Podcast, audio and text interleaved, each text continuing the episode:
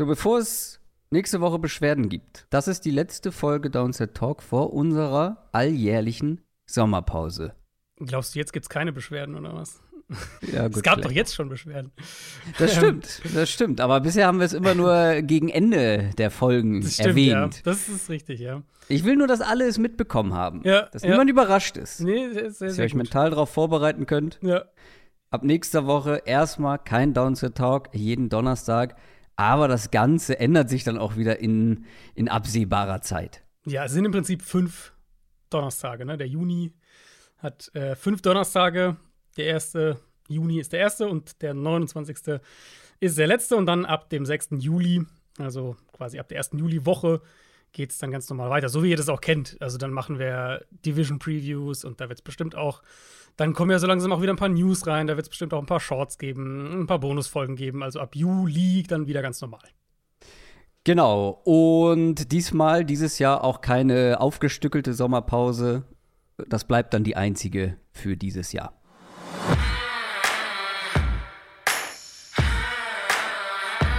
Down, Set, Talk. Der Football-Podcast mit Adrian Franke und Christoph Kröger.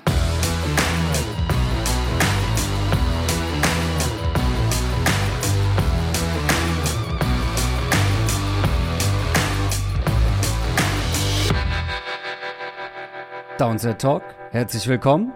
Das ist der offizielle NFL-Podcast von RTL mit mir, Christoph Kröger und Adrian Franke. Einen wunderschönen guten Tag. Ihr hört uns bei RTL Plus Musik und überall, wo es Podcasts gibt. Und Stichwort RTL Plus Musik. Nächste Woche wird es unsere erste exklusive Bonusfolge bei RTL geben. Was hat es damit auf sich, Adrian? Genau, das hatten wir bei der Verkündung ja schon mal, äh, im Rahmen der Verkündung, dass wir jetzt der offizielle NFL-Podcast von RTL sein werden, hatten wir das schon mal angekündigt. Dann ist es wahrscheinlich bei dem einen oder anderen ein bisschen wieder im Hinterkopf äh, verschwunden, weil es ja nun mal auch im April noch keine gab. Wir sind ja dann zum Draft eingestiegen. Ab jetzt wird es das jeden Monat geben. Ähm, wir planen Außer das- halt im Juni. Genau, also am Juni, richtig. Ähm, wir planen das immer am letzten Dienstag im Monat. Also das heißt, ihr werdet dann nächste Woche noch eine Folge bekommen. Die wird eben nicht die reguläre Donnerstagsfolge sein, sondern eine eigene Folge. Ich weiß nicht, das Thema, wollen wir das schon verraten oder wollen wir das noch? Ich glaube, das lassen wir noch. Nein, das, halten wir noch zurück. Genau. Es Ja. wird ein übergreifendes Thema für diese Folgen geben. Ähm, da könnt ihr euch drauf freuen. Und die gibt es dann eben, wie gesagt, nächste Woche Dienstag, die erste. Und weil es da auch schon einige Nachfragen gab, ähm, ihr müsst kein äh, zahlender Kunde bei RTL Plus Musik sein. Ja. Es geht nur um die Plattform, auf der das Ganze dann stattfinden wird. Dazu dann aber auch nächste Woche noch mal dann in dieser Bonusfolge etwas mehr dazu. Wir machen heute noch mal einen kleinen Mailback, haben lange keinen mehr gemacht. Also eure Fragen, unsere Antworten. Ihr habt uns Fragen gestellt, zum Beispiel bei Twitter und Instagram, wenn ihr uns da noch nicht folgt, gerne nachholen, dann für den nächsten Mailback. Aber auch unsere Supporter bei Discord haben Fragen eingereicht. Dazu kommen wir dann gleich. News aus der NFL. Fangen wir an mit ein paar Regeländerungen. Die gibt es einmal im Jahr, nachdem die NFL gemerkt hat in der Saison vorher, oh, hier und da gibt es auch so ein paar Stellschrauben. Allerdings muss vorher auch immer was passieren, damit an diesen Schrauben äh, gedreht wird, etwas verändert wird. Und ähm, wir hatten jetzt das alljährliche Meeting der NFL zu diesen Regeländerungen und es gibt auch ein paar interessante Dinge, die da beschlossen wurden.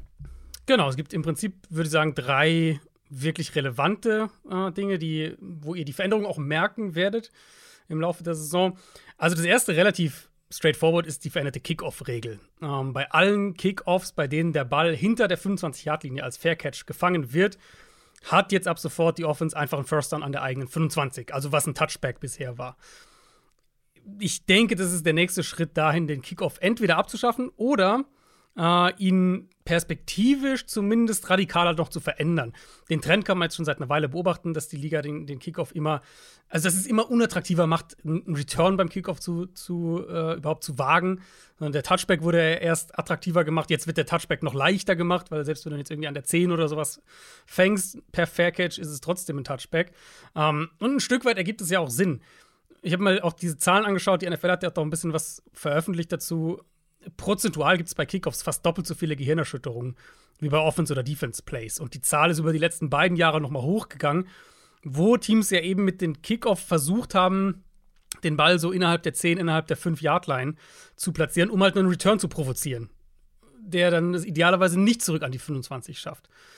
Ich glaube, das ist jetzt wirklich der nächste Schritt. Ich glaube, es ist ein sinnvoller Schritt. Ähm, die Liga hat auch schon einen Forecast errechnet, laut dem sie vermuten, dass Returns ungefähr um 7 Prozentpunkte fallen, also dass es ungefähr ähm, 7 Prozentpunkte weniger äh, Returns geben wird und dass Gehirnerschütterungen bei Kickoffs um 15 Prozent zurückgehen. Und ich glaube, das ist sinnvoll. Wo dann die Reise hingeht, mal gucken. Mich würde es nicht wundern, wenn es in fünf Jahren einfach den Kickoff so nicht mehr gibt oder wenn es eben, wie gesagt, wirklich eine, eine radikale Veränderung gibt, dass man wirklich andere Wege findet, um den, den Kickoff sicherer zu machen. Das war aber nicht die einzige Sache. Es gab noch eine Regeländerung, ähm, da haben vor allem 49ers-Fans ganz genau hingehört. Ja. Ähm, wir erinnern uns an die 49ers letztes Jahr, die dann doch erhebliche Probleme auf ihrer Quarterback-Position mhm. bekommen haben äh, im Playoff-Spiel, als dann irgendwann Christian McCaffrey quasi Quarterback spielen musste, beziehungsweise es kurz danach aussah. Und da hat die NFL auch ein paar Sachen angepasst. Genau, es gibt künftig eine, ja, wie soll man das nennen, Kader- Sonderplatzregelung, wenn man so will, für, den, für einen dritten Quarterback. Ähm, mhm. Ist natürlich ein Stück weit eine Reaktion auf das, was im NFC Championship Game passiert ist, als Brock Purdy sich verletzt hat, dann Josh Johnson reinkam, der eine Gehirnerschütterung erlitten hat. Und dann kam ja Purdy wieder rein, konnte aber eigentlich den Ball nicht werfen. Das Spiel war ja dann auch durch. Ähm, Teams dürfen jetzt einen dritten sogenannten Emergency, Emergency Quarterback eben als solchen festlegen für den aktiven Kader von einem Spiel. Dieser Quarterback darf nur dann reinkommen, wenn die ersten beiden sich verletzt haben und nicht weiterspielen können. Also du kannst nicht irgendwie, du weißt nicht, der erste verletzt sich und der zweite wird gebencht oder sowas. Und dann kommt der dritte rein. Es geht wirklich nur, wenn die ersten beiden ähm, verletzt raus müssen. Sprich, Teams werden jetzt ihren normalen aktiven Kader haben, in der Regel eben mit zwei Quarterbacks und dann einen dritten als Notfall-Quarterback dazu äh, benennen dürfen. Das ist natürlich eine Regel, die jetzt nicht allzu häufig zum Einsatz kommen wird. Ich wollte gerade ähm, sagen, ja. Das ja ich finde es auch eine, also es ist schon eine, eine ja, eine krasse Reaktion, würde ich sagen, dafür, dass es jetzt mal einmal. Äh, also man vorkommt. könnte auch sagen, einfach maßlos übertrieben. Ja, witzigerweise gab es diesen Sprung schon mal. 1991 ähm, wurde das schon mal eingeführt. Auch damals, weil Washington in der Saison davor ähm, in einem Spiel eben beide Quarterbacks verloren hat, verletzungsbedingt.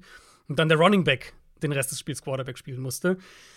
Dann gab es diese Ausnahmeregel von 1990 bis 2010 und 2011 wurde die dann abgeschafft und stattdessen einfach generell die Kadergröße von damals 45 auf 46 erhöht, die aktive Kadergröße für ein Spiel. Das heißt, man hat nicht gesagt, wir haben diesen dritten Emergency Quarterback Rosterplatz, sondern einfach, ihr kriegt einen Rosterplatz mehr, macht damit, was ihr wollt. Und jetzt haben wir im Prinzip einfach nur die gleiche Situation, nur einen Platz nochmal erhöht. Ähm, Würde mich ehrlicherweise nicht wundern, wenn wir in ein paar Jahren dann wieder an dem Punkt sind, dass man einfach die Kader generell für den Spieltag erhöht und das ist ja per se auch nichts Schlechtes. Und eine dritte wichtige Sache, die beschlossen wurde, ist wahrscheinlich auch eine Reaktion auf dann doch das ein oder andere unattraktive Thursday Night Game. Die können nämlich jetzt geflext werden. Ja, mit sehr spezifischen Parametern. Da, bin ich auch mal mhm. gespannt, wie, wie häufig wir das tatsächlich sehen und wie gut es dann altert, weil die Parameter sind zum einen erst ab Woche 13. Also wir reden ja schon da nur von fünf Spielen. 13, 14, 15, 16, 17. Woche 18 äh, gibt es ja kein Thursday Night Game. Und wenn man ein Thursday Night Game jetzt flexen möchte, also die Paarung tauschen möchte, muss das spätestens 28 Tage im Voraus passieren. Mhm. Das heißt, es kann durchaus sein, dass du halt irgendwie, keine Ahnung, äh, vier Wochen im Voraus, Woche 15 Thursday Night Game flexst. Und wenn dann das Spiel kommt, denkt man sich vielleicht, na, hätten wir es mal lieber nicht gemacht. Ähm, das heißt, ja, bestimmte Parameter ist nicht ganz leicht. Auf der anderen Seite, klar, es öffnet natürlich auch wieder so ein bisschen, ein bisschen eine neue Büchse der Pandora mit der Option, dass Teams ja jetzt eben auch zwei Thursday Night Games, äh, Thursday Night Games innerhalb einer Saison haben dürfen. Und wie die Spieler generell äh, zu den Donnerstagsspielen stehen, mhm. das wissen wir. Ich vermute, das wird dann auch nochmal ein Thema sein. Wenn jetzt ein Team irgendwie, sagen wir mal, Woche 5, 6, 7, 8 schon am Donnerstag gespielt hat und dann erfährt, dass es in Woche 16 nochmal mit kurzer Woche am Donnerstag ran muss. Also das Thema wird eher noch präsenter werden. Und also ganz ehrlich, wenn du mich fragst, ultimativ glaube ich, gehen wir eh dahin, dass Teams zwei Bye-Weeks haben werden. Ich glaube, das wird früher oder später kommen. Dann kommen wir zu Tom Brady. Tom Brady nicht mehr Quarterback in der NFL, aber dafür jetzt Owner der Raiders, also zumindest zum Teil. Genau, ein Minority Owner, also ein, äh, ein Anteilsowner, der aber eben nicht die Mehrheit hat. Ist erst der dritte Ex-NFL-Spieler tatsächlich, der als Owner bei einem Team einsteigt. Also das gab es noch nicht oft. Jetzt vor allem in der modernen NFL ähm, gab es das quasi nicht. Gab ähm, auch bisher, also hat wahrscheinlich nicht viel damit zu tun, ja. aber gab auch bisher wenig Spieler mit der Legacy hm. äh, und der Länge der Karriere, erfolgreichen, so eine lange ja. erfolgreiche Karriere, ja. wie Tom Brady sie hatte. Ja, und dann in entsprechenden finanziellen Mitteln natürlich auch. Eben, klar. Das ähm, kommt dazu, ja. Genau. Äh, Mark Davis, der Besitzer der Raiders, hat Anfang der Woche bestätigt, dass er sich mit Brady da ähm, einig ist. Brady wird eben Teil der Raiders Ownership-Gruppe. Das müssen jetzt noch die, äh, die Teambesitzer bewilligen. 24 mindestens müssen sowas ja zustimmen, damit es dann offiziell wird. Und es war ja bei Brady, der hatte ja generell schon Interesse daran. Da gab es ja diese Miami Dolphins-Sache, wo er wohl Interesse hatte. Mhm. Jetzt hat er sich ja so auf, auf Las Vegas eingeschossen. Er ist nämlich auch schon Teil der Ownership-Gruppe bei äh, dem WNBA-Team, das auch Mark Davis gehört in Las Vegas. Also er ist da jetzt schon, ja, beißt sich da so ein bisschen fest und, und hat da offensichtlich Interesse, in die, in die Owner-Riege generell einzusteigen.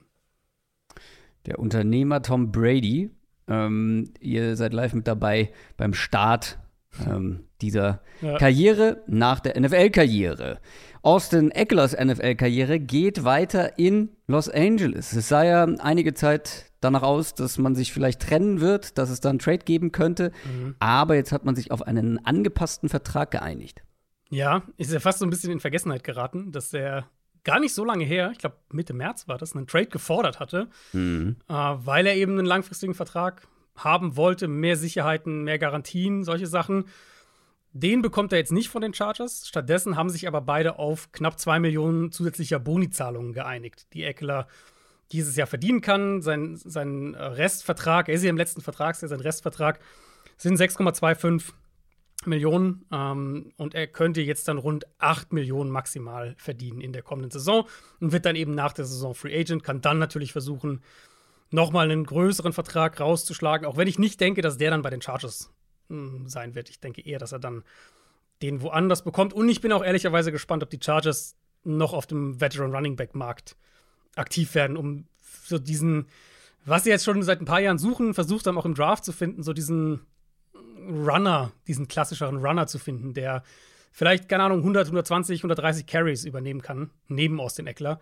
Ähm, könnte ich mir schon gut vorstellen, dass die da, mein Sieg Elliott ist zum Beispiel auf dem Markt, dass die da noch aktiv werden. Ja, auf jeden Fall. Ähm, damit sie diese Mischung haben, wie sie die Saints jetzt oft hatten mit Elvin Kamara, ne, mhm. der dynamische Pass-Catching, Running Back und dazu halt eben noch so einen richtig physischen Runner. Ja. So ein bisschen diese Blitz- und Donner-Kombination. Tariq Woolen, ähm, über den haben wir gesprochen in unserer Rookie-Review, einer der überraschendsten, besten äh, Rookies dieses Jahr gewesen, Cornerback der Seahawks. Der wird jetzt aber große Teile der Vorbereitung erstmal verpassen, weil er operiert wird. Ja, so ein bisschen mysteriös. Also ich habe ich hab geguckt, ich habe versucht mehr zu finden. Ich habe nur gefunden, dass er während der OTAs über das Trainingsfeld gelaufen ist und sich dabei irgendwie am Knie verletzt hat. Also keine Ahnung, ob der da irgendwie blöd aufgetreten ist oder was weiß ich was, aber offensichtlich am Knie dann doch irgendwie mehr verletzt. Ähm, wurde dann auch direkt operiert und wird bis zum Trainingcamp raus sein. Also dann Trainingcamp startet ja so Mitte Ende Juli, bis dahin soll er wieder fit sein. Seahawks haben trotzdem am Montag R.D. Burns verpflichtet, also so ein bisschen Vorsichts Vorsorgemaßnahmen, wie auch immer, getroffen. Aber ja, also irgendwie so eine Verletzung, die ich auch gar nicht mitgekriegt hätte, bis dann auf einmal die Meldung kam, ja, wurde jetzt auch schon operiert am Knie. Das war's von den News und ich weiß nicht, ist euch was aufgefallen? Adrian ist was aufgefallen. Was ist dir aufgefallen, Adrian? Du hast vielleicht schon im, im Mailback-Fieber, ich weiß nicht, hast du einfach die erste Frage des heutigen Tages hast du ganz vergessen. Richtig. Ah, holen wir nach. Quick Question. Ja, es ist auch wichtig, ähm, das habe ich gelernt, dass man das Gehirn, wenn man so in Routinen festgefahren ist, ja auch immer mal wieder neu verknüpft. Ja. ja? Ähm, dass man auch mal aus der Routine ausbrechen, mhm. auch mal die Quick Question hinter den News machen. So als besserer Einstieg in den Mailback. Lange Rede, kurzer Sinn. Snake Pit 82 hat uns bei Discord gefragt, nicht aus Analysesicht, sondern einfach als Football-Fans. Auf welches Team freut ihr euch in der kommenden Saison am meisten und warum? Ich bin gespannt, wie du da hast. Also, es gibt ja so ein paar Teams, die man da im Moment jedes Jahr nennen könnte. Die Chiefs, Niners, das sind Teams, die ich generell einfach gerne mir angucke. Ja, aber. Ich habe jetzt auch was anderes genommen. Ähm, ja. Für mich spezifisch dieses Jahr sind es die Ravens. Einfach, ja, weil ich extrem auf diese neue Offense gespannt bin. Zum ersten Mal wirklich Lamar Jackson vielleicht in der, jetzt in der NFL ähm, in der Offense zu sehen, ja. die klar aufs Passspiel auch mehr fokussiert ist, mit einem guten Receiving Core, was er ja so auch noch nicht hatte. Das wäre meine erste Antwort, wo ich sage, da freue ich mich, glaube ich, am meisten drauf. Jetzt mal fernab von den Standardantworten in Anführungszeichen. Ich habe da noch ein, zwei Teams, auf die ich ähm, aus Neugierde gespannt bin, ja. aber ich lasse dich erstmal. Ja, das sind auf jeden Fall immer meine Teams. Also mhm. vor allem, wenn Storylines mitschwimmen. Ja. ja. Also, da kann man natürlich dann jedes Team jetzt mit einem Rookie-Quarterback nennen. Da freue ich mich immer besonders drauf. Aber ähm, auch so eine Storyline wie das Comeback von Sean Payton. Das mhm. ist, also, das wird, das ist bei mir, glaube ich, auf Platz 1, was Neugierde angeht. Russell Wilson, kann er es mhm. noch? Weil jetzt hat er die Voraussetzung, zumindest mit einem Coach zusammenzuarbeiten, wo wir wissen, er kann es. Aber äh, wie arbeiten die beiden zusammen? Kriegen die es vielleicht sogar hin? Auf dem Papier sieht die Broncos Offense echt gar nicht verkehrt aus. Die ja. Offensive Line wurde gestärkt. Sprechen wir später auch noch mal an einer anderen Stelle ein bisschen drüber. Das ist so, was die Storyline angeht. Sean Payton zurück in der NFL bei den Broncos in einer übel äh, schwierigen Division, in einer sehr, sehr starken Conference. Ähm, das ist für mich eine der, der spannendsten Storylines. Ja, ich meine, der Kader ist ja nicht, also nicht schlechter, auf jeden Fall nicht signifikant schlechter als letztes Jahr. Und letztes Jahr vor der Saison wurden sie ja äh, durch die Bank weg als Super Bowl-Kandidat gehandelt oder als zumindest also, erweiterter Contender, auch was, was, was Quoten und sowas angeht. Ja, ganz, also auch darüber sprechen wir dann später nochmal. Mhm. Ich war auch hoch, nicht, nicht Super Bowl-mäßig hoch, aber ich war auch optimistisch, klar. Mhm. Ähm, aber dieses Jahr wird es halt, also ich sag gar nicht, dass die Broncos jetzt äh, mit Sean Payton halt durchmarschieren und äh, ein Contender sind. Aber allein das zu beobachten, ja. was macht er anders, wie macht das, äh, wie, wie, genau, wie harmoniert das mit einem Russell Wilson, bekommt er den nochmal hin, all solche Geschichten. Ja, genau. Und ich habe in der Richtung eben auch gedacht, und da sind es für mich die Jets. Also da diese. Ja, habe ich auch. Aaron Rodgers. Bei mir auf Platz äh, zwei. Ja, das wird super faszinierend. Egal in welche Richtung es geht. Ob wenn die irgendwie 6 und 0 in die Saison starten oder 3 ja, und 3 ja. starten, egal welches Szenario man da irgendwie macht. Ähm, ja, ich glaube, das wird schon faszinierend sein zu sehen, auch wie die Dynamiken sich dann in, in dem Team verändern oder eben besser werden, schlechter werden, wie auch immer keine Ahnung, ist, ist auf einmal Alan Lazard auf einmal der Nummer 1 Receiver vor Garrett Wilson, all diese Sachen. Ähm, das ist für mich schon so neben den Broncos die, die Nummer 1 Storyline, das Nummer 1 Storyline-Team. Genau, und dann, du hast es ja eben schon gesagt, also wir brauchen jetzt nicht Teams nennen wie die Chiefs, die, die Eagles, die Bengals, genau. keine Ahnung, die Bills. Ähm, die gehören immer mit dazu, aber gerade wenn wir auf Storylines gucken, auch für mich interessant die Falcons Offense. Mhm. Ähm, jetzt noch mit einem Bijan mit dazu, mit halt drei individuell brutalen oder sehr interessanten Playmakern, plus halt bei mir halt noch persönliche Verknüpfung. Desmond Ritter, mein Nummer zwei Quarterback letztes Jahr im Draft, plus Taylor Heineke, der der Ersatz sein könnte. Also das ist wirklich dein Team. Äh, egal wer der Quarterback spielt, ich werde ein Auge drauf haben, ganz bestimmt. So, nachgezogene Quick Question. Jetzt kommen ein paar mehr Questions. Sie haben Post. Wie gesagt, ihr habt uns Fragen gestellt bei Twitter, Instagram oder auch auf Discord. Und wir beantworten diese Frage. Wir beantworten zu Beginn eine Frage von Andrea. Über Discord hat sie gefragt, weil es in den anderen US-Sportarten gerade ein großes Thema ist. Sinn und Unsinn einer Draft-Lotterie in der NFL. Also Draft Lottery, für alle, die es nicht kennen. Ich kenne es vor allem aus der NBA. Ich weiß mhm. gar nicht, in welchen anderen äh, US-Sportarten das noch so. NHL, NHL müsste auch. Stimmt, sein. ja. NHL. Baseball habe ich keine Ahnung. Ja, da bin ich auch raus. Ähm, vor allem aus der NBA kenne mhm. ich es. Ähm, letztendlich bedeutet das, es wird ausgelost, wer welchen Pick bekommt. Ganz vereinfacht gesagt.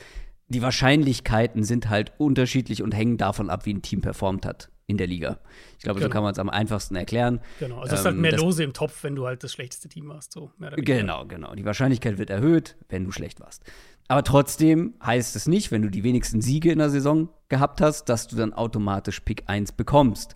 Der Grund, warum das mal gemacht wurde, eingeführt wurde, es wurde halt in der NBA sehr viel getankt, weil es halt auch möglich ist zu tanken. Du hast fünf Akteure auf Ja. dem Platz. Ja. Ähm, du hast viel, viel kleinere Teams. Du kannst halt als GM beispielsweise ein Team signifikant verschlechtern, äh, wenn du halt fünf schlechte Spieler aufs äh, Feld stellst. Bei einer NFL, bei einem NFL-Team muss es, müssen es halt schon 22 sein, die schlecht sind. Und das dann hinzukriegen und die dann alle so zu kontrollieren, dass sie verlieren, ist deutlich schwieriger. Gleichzeitig ist es auch in der NBA, habe ich mir zumindest sagen lassen und kann ich auch irgendwo nachvollziehen, wenn du nur fünf Spieler auf dem Feld hast und die Teamgröße kleiner ist, es natürlich umso entscheidender ist, Ja.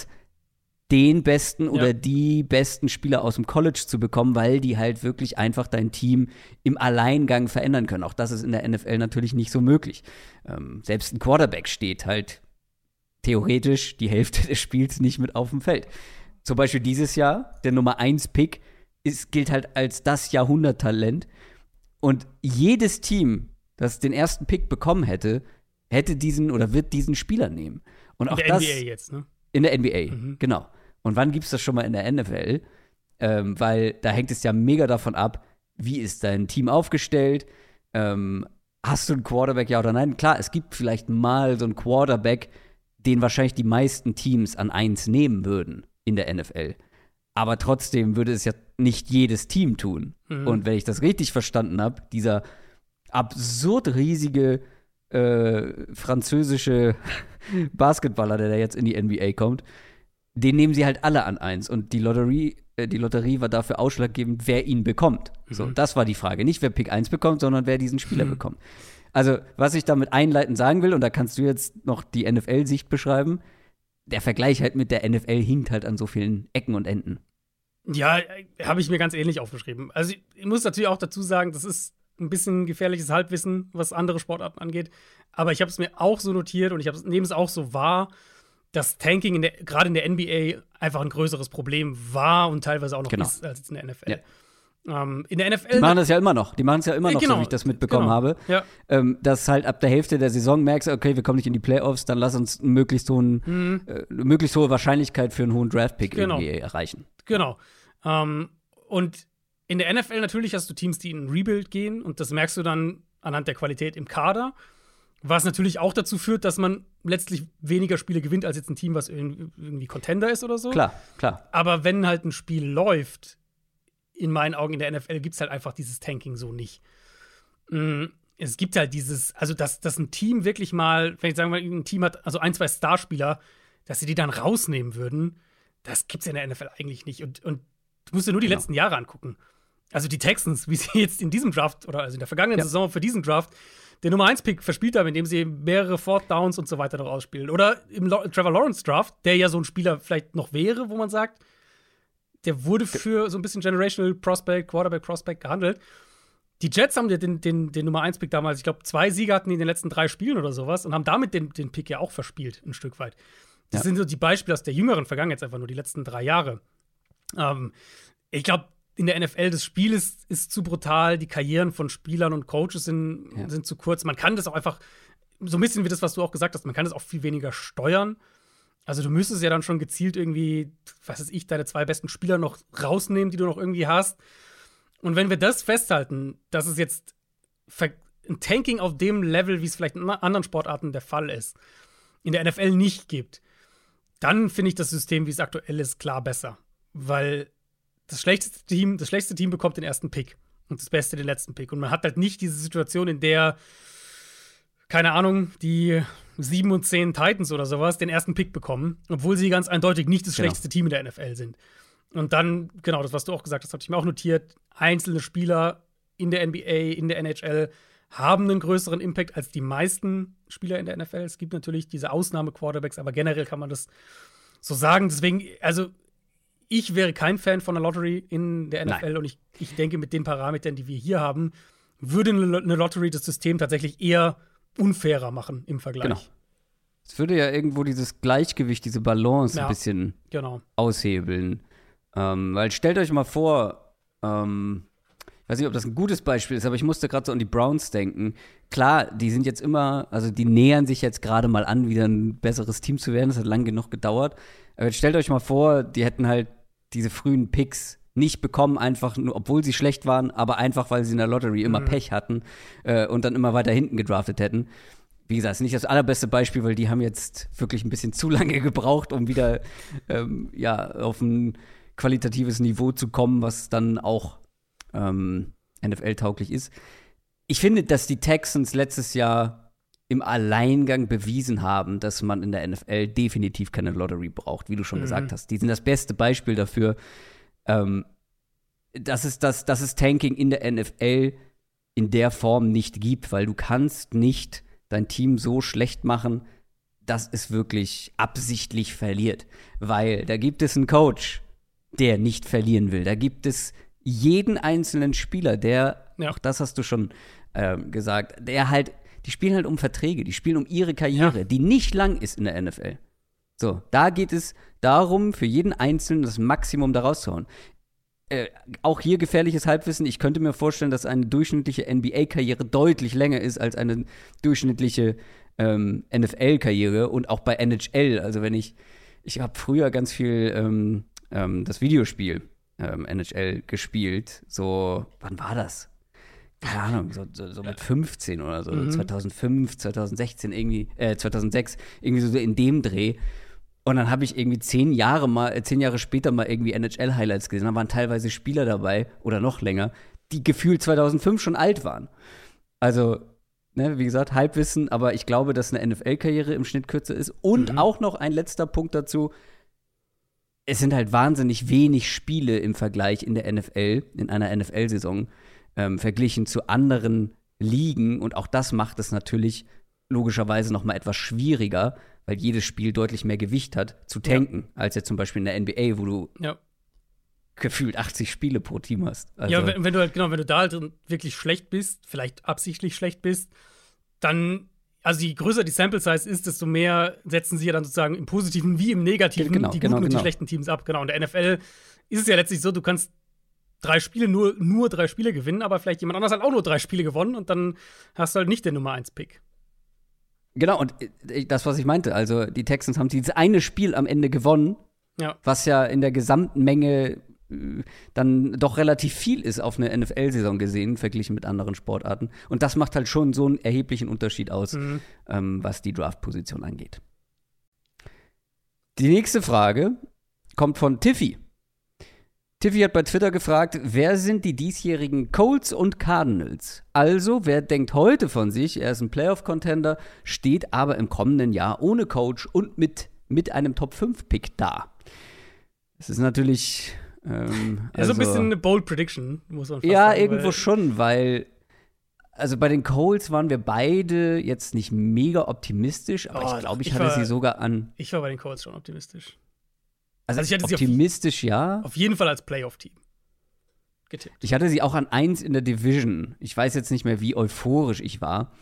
Bei den Cardinals muss man halt auch noch dazu sagen, bei den Cardinals war ich, glaube ich, tendenziell äh, ein bisschen mehr geblendet. Aber bei den Cardinals muss man halt auch dazu sagen, dass sich halt Kyler Murray irgendwann verletzt hat. Und Mhm. das kann natürlich einigen Teams passieren, die sich jetzt als Playoff-Contender sehen. Dann verletzt sich der Starting Quarterback und dann geht's den Berg äh, runter. Dann geht's ähm, bergab. Äh, Das ist natürlich nicht zu prophezeien, aber ich bin sehr gespannt. Bin sehr gespannt, wen du da hast. Ich habe, hast du mehrere Teams? Also ich habe eine klare Antwort und habe dann noch so ein paar, über die ich nachgedacht habe, aber also es ist halt, wie ich gesagt habe, es ist ja schon eine Bold Prediction, weil du musst ja im Prinzip entweder ein Team, was aktuell für 8, 9 Siege gehandelt wird, als Bottom-5-Team tippen oder halt ein Team, was als Division-Favorit gehandelt wird, als Bottom-5-Team tippen. Ich bin es dann so angegangen, dass ich überlegt habe, bei wem ist das Gerüst vielleicht wackeliger, als es auf den ersten Blick den Anschein hat. Ähm, und bin, aber, aber eben trotzdem als Top 8, Top, äh, also 8, 9 Siege oder halt Division-Favorit gehandelt. Und bin mit meinem ersten Instinkt bei den Saints gelandet. Die sind, Ja, habe ich auch. hast du auch, ja. Also, sie sind Das halt meine den, ganz klare Nummer eins. Genau, die sind bei den Buchmachern der Favorit in der Division aktuell. Ja.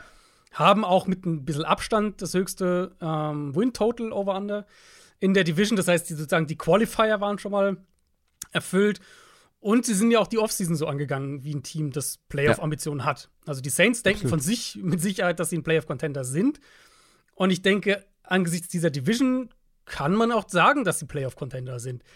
Ich sehe aber ein realistisches Szenario, dass eins der anderen Teams, allen voran für mich Atlanta, aber vielleicht auch Carolina, falls Bryce Young schnell, schnell einschlägt, ähm, dass eines der anderen Teams diese Division gewinnt. Also, dass die Saints die Playoffs ja. verpassen, denkbar. Dass, dann, dass sie dann Dennis Allen feuern, halte ich auch für denkbar.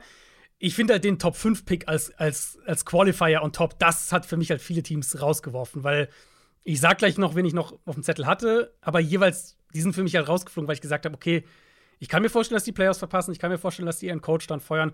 Ich kann mir eigentlich nicht vorstellen, dass die Top 5 picken. Bei den Saints sehe ich zumindest ein Szenario dazu. Wenn die Line nicht gut ist, wenn Derek Carr eine schlechte Saison hat, vielleicht ist Michael Thomas dann doch kein Faktor mehr. Die Defensive Line ist nicht gut. Ähm, da sehe ich zumindest, das kann ich mir vorstellen, dass da alle Punkte aus der Frage zutreffen. Absolut. Ich habe ähnliche Argumente für die Saints gefunden, weil ich finde, auch wenn du dir den Kader jetzt anschaust, das ist kein Top-Roster. Das ist eigentlich, eigentlich dürfte das kein Playoff-Roster sein, in meinen Augen, auf dem Papier. Die einzige Möglichkeit ist halt eben der Sieg in der Division und auch da mhm. sind die Saints für mich nicht der Favorit. Und vor allem der Colts-Vergleich ist ja ganz spannend an der Stelle, weil wir haben auch gesagt, Matt Ryan ist ein Upgrade auf der Quarterback-Position. Das sollte besser werden. Äh, das können wir über Derek Carr genauso sa sagen. Der sieht auch nach einem Upgrade aus. Aber wer weiß, ob er das wird. Und die anderen Punkte, die anderen Löcher sozusagen im Roster hast du schon angesprochen. Ich finde, mhm. also der Mangel an Passcatchern außerhalb von Chris Olave wie gesagt, wenn Michael Thomas nicht wieder der Alte wird, und die Wahrscheinlichkeit ist absolut gegeben, nachdem der so wenig gespielt hat in den letzten Jahren, da wird es sehr schnell dünn dahinter. Mhm. Und die Line war letztes Jahr nicht gut, muss sich massiv verbessern.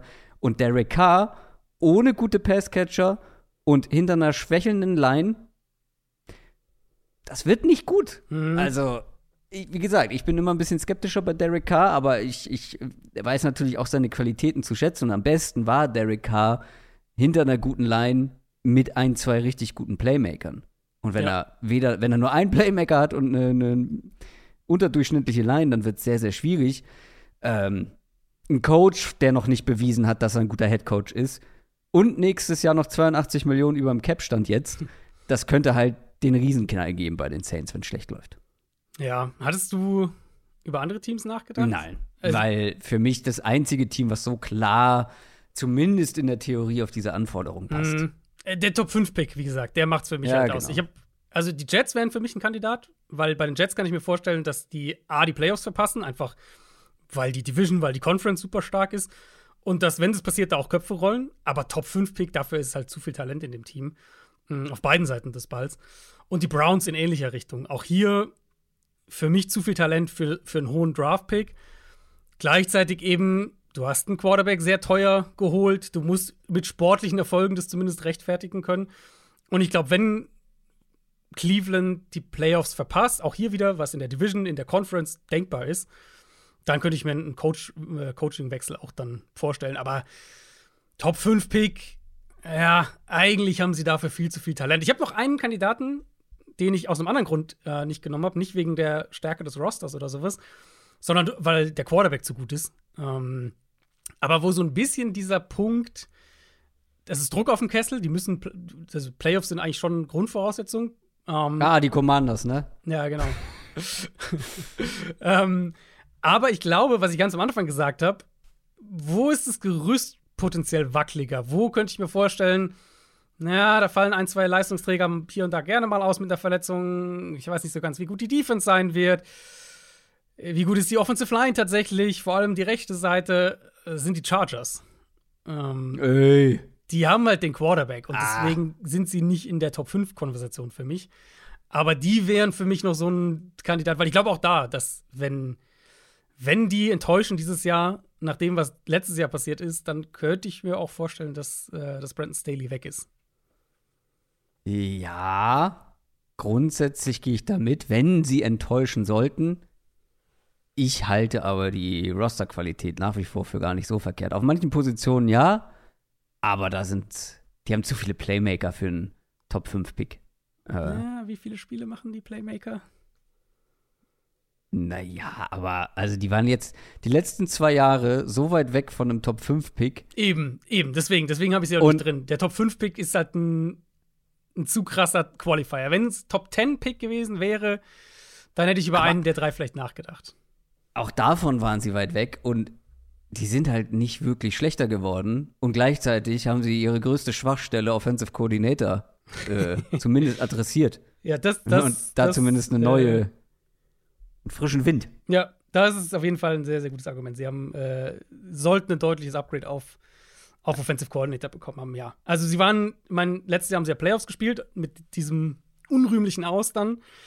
Das Jahr davor haben sie an 17 gepickt, das Jahr davor an 13. Ich weiß nicht. Wenn ein, zwei Sachen schiefgehen, bist du schneller. Also die Tendenz siehst du ja dann auch ist ja ganz klar in eine ja. andere Richtung als Top 10 Pick. Ja. Wollen wir eine Wette machen? Chargers picken nicht Top 10 nächstes Jahr? Ich sollte, mm. ich sollte loslassen von den Chargers. Ja, ich glaube auch, aber müssen wir uns für die, für die Prediction, für die Preview-Prediction-Folge mm. aufheben. Kommen wir zur nächsten Frage von Ronaldo1221. Hat bei Discord gefragt nach knapp drei Monaten Offseason, wer sind für euch die größten Gewinner und Verlierer? Wir hatten, hatten wir dieses Jahr eigentlich Free Agency Gewinner und Verlierer? Ich glaube schon. Mhm. Wir hatten zusätzlich Draft Gewinner und Verlierer. Und jetzt das Ganze kombiniert. Und ich sag direkt mal vorab, ich habe kein Team als Gewinner. Okay.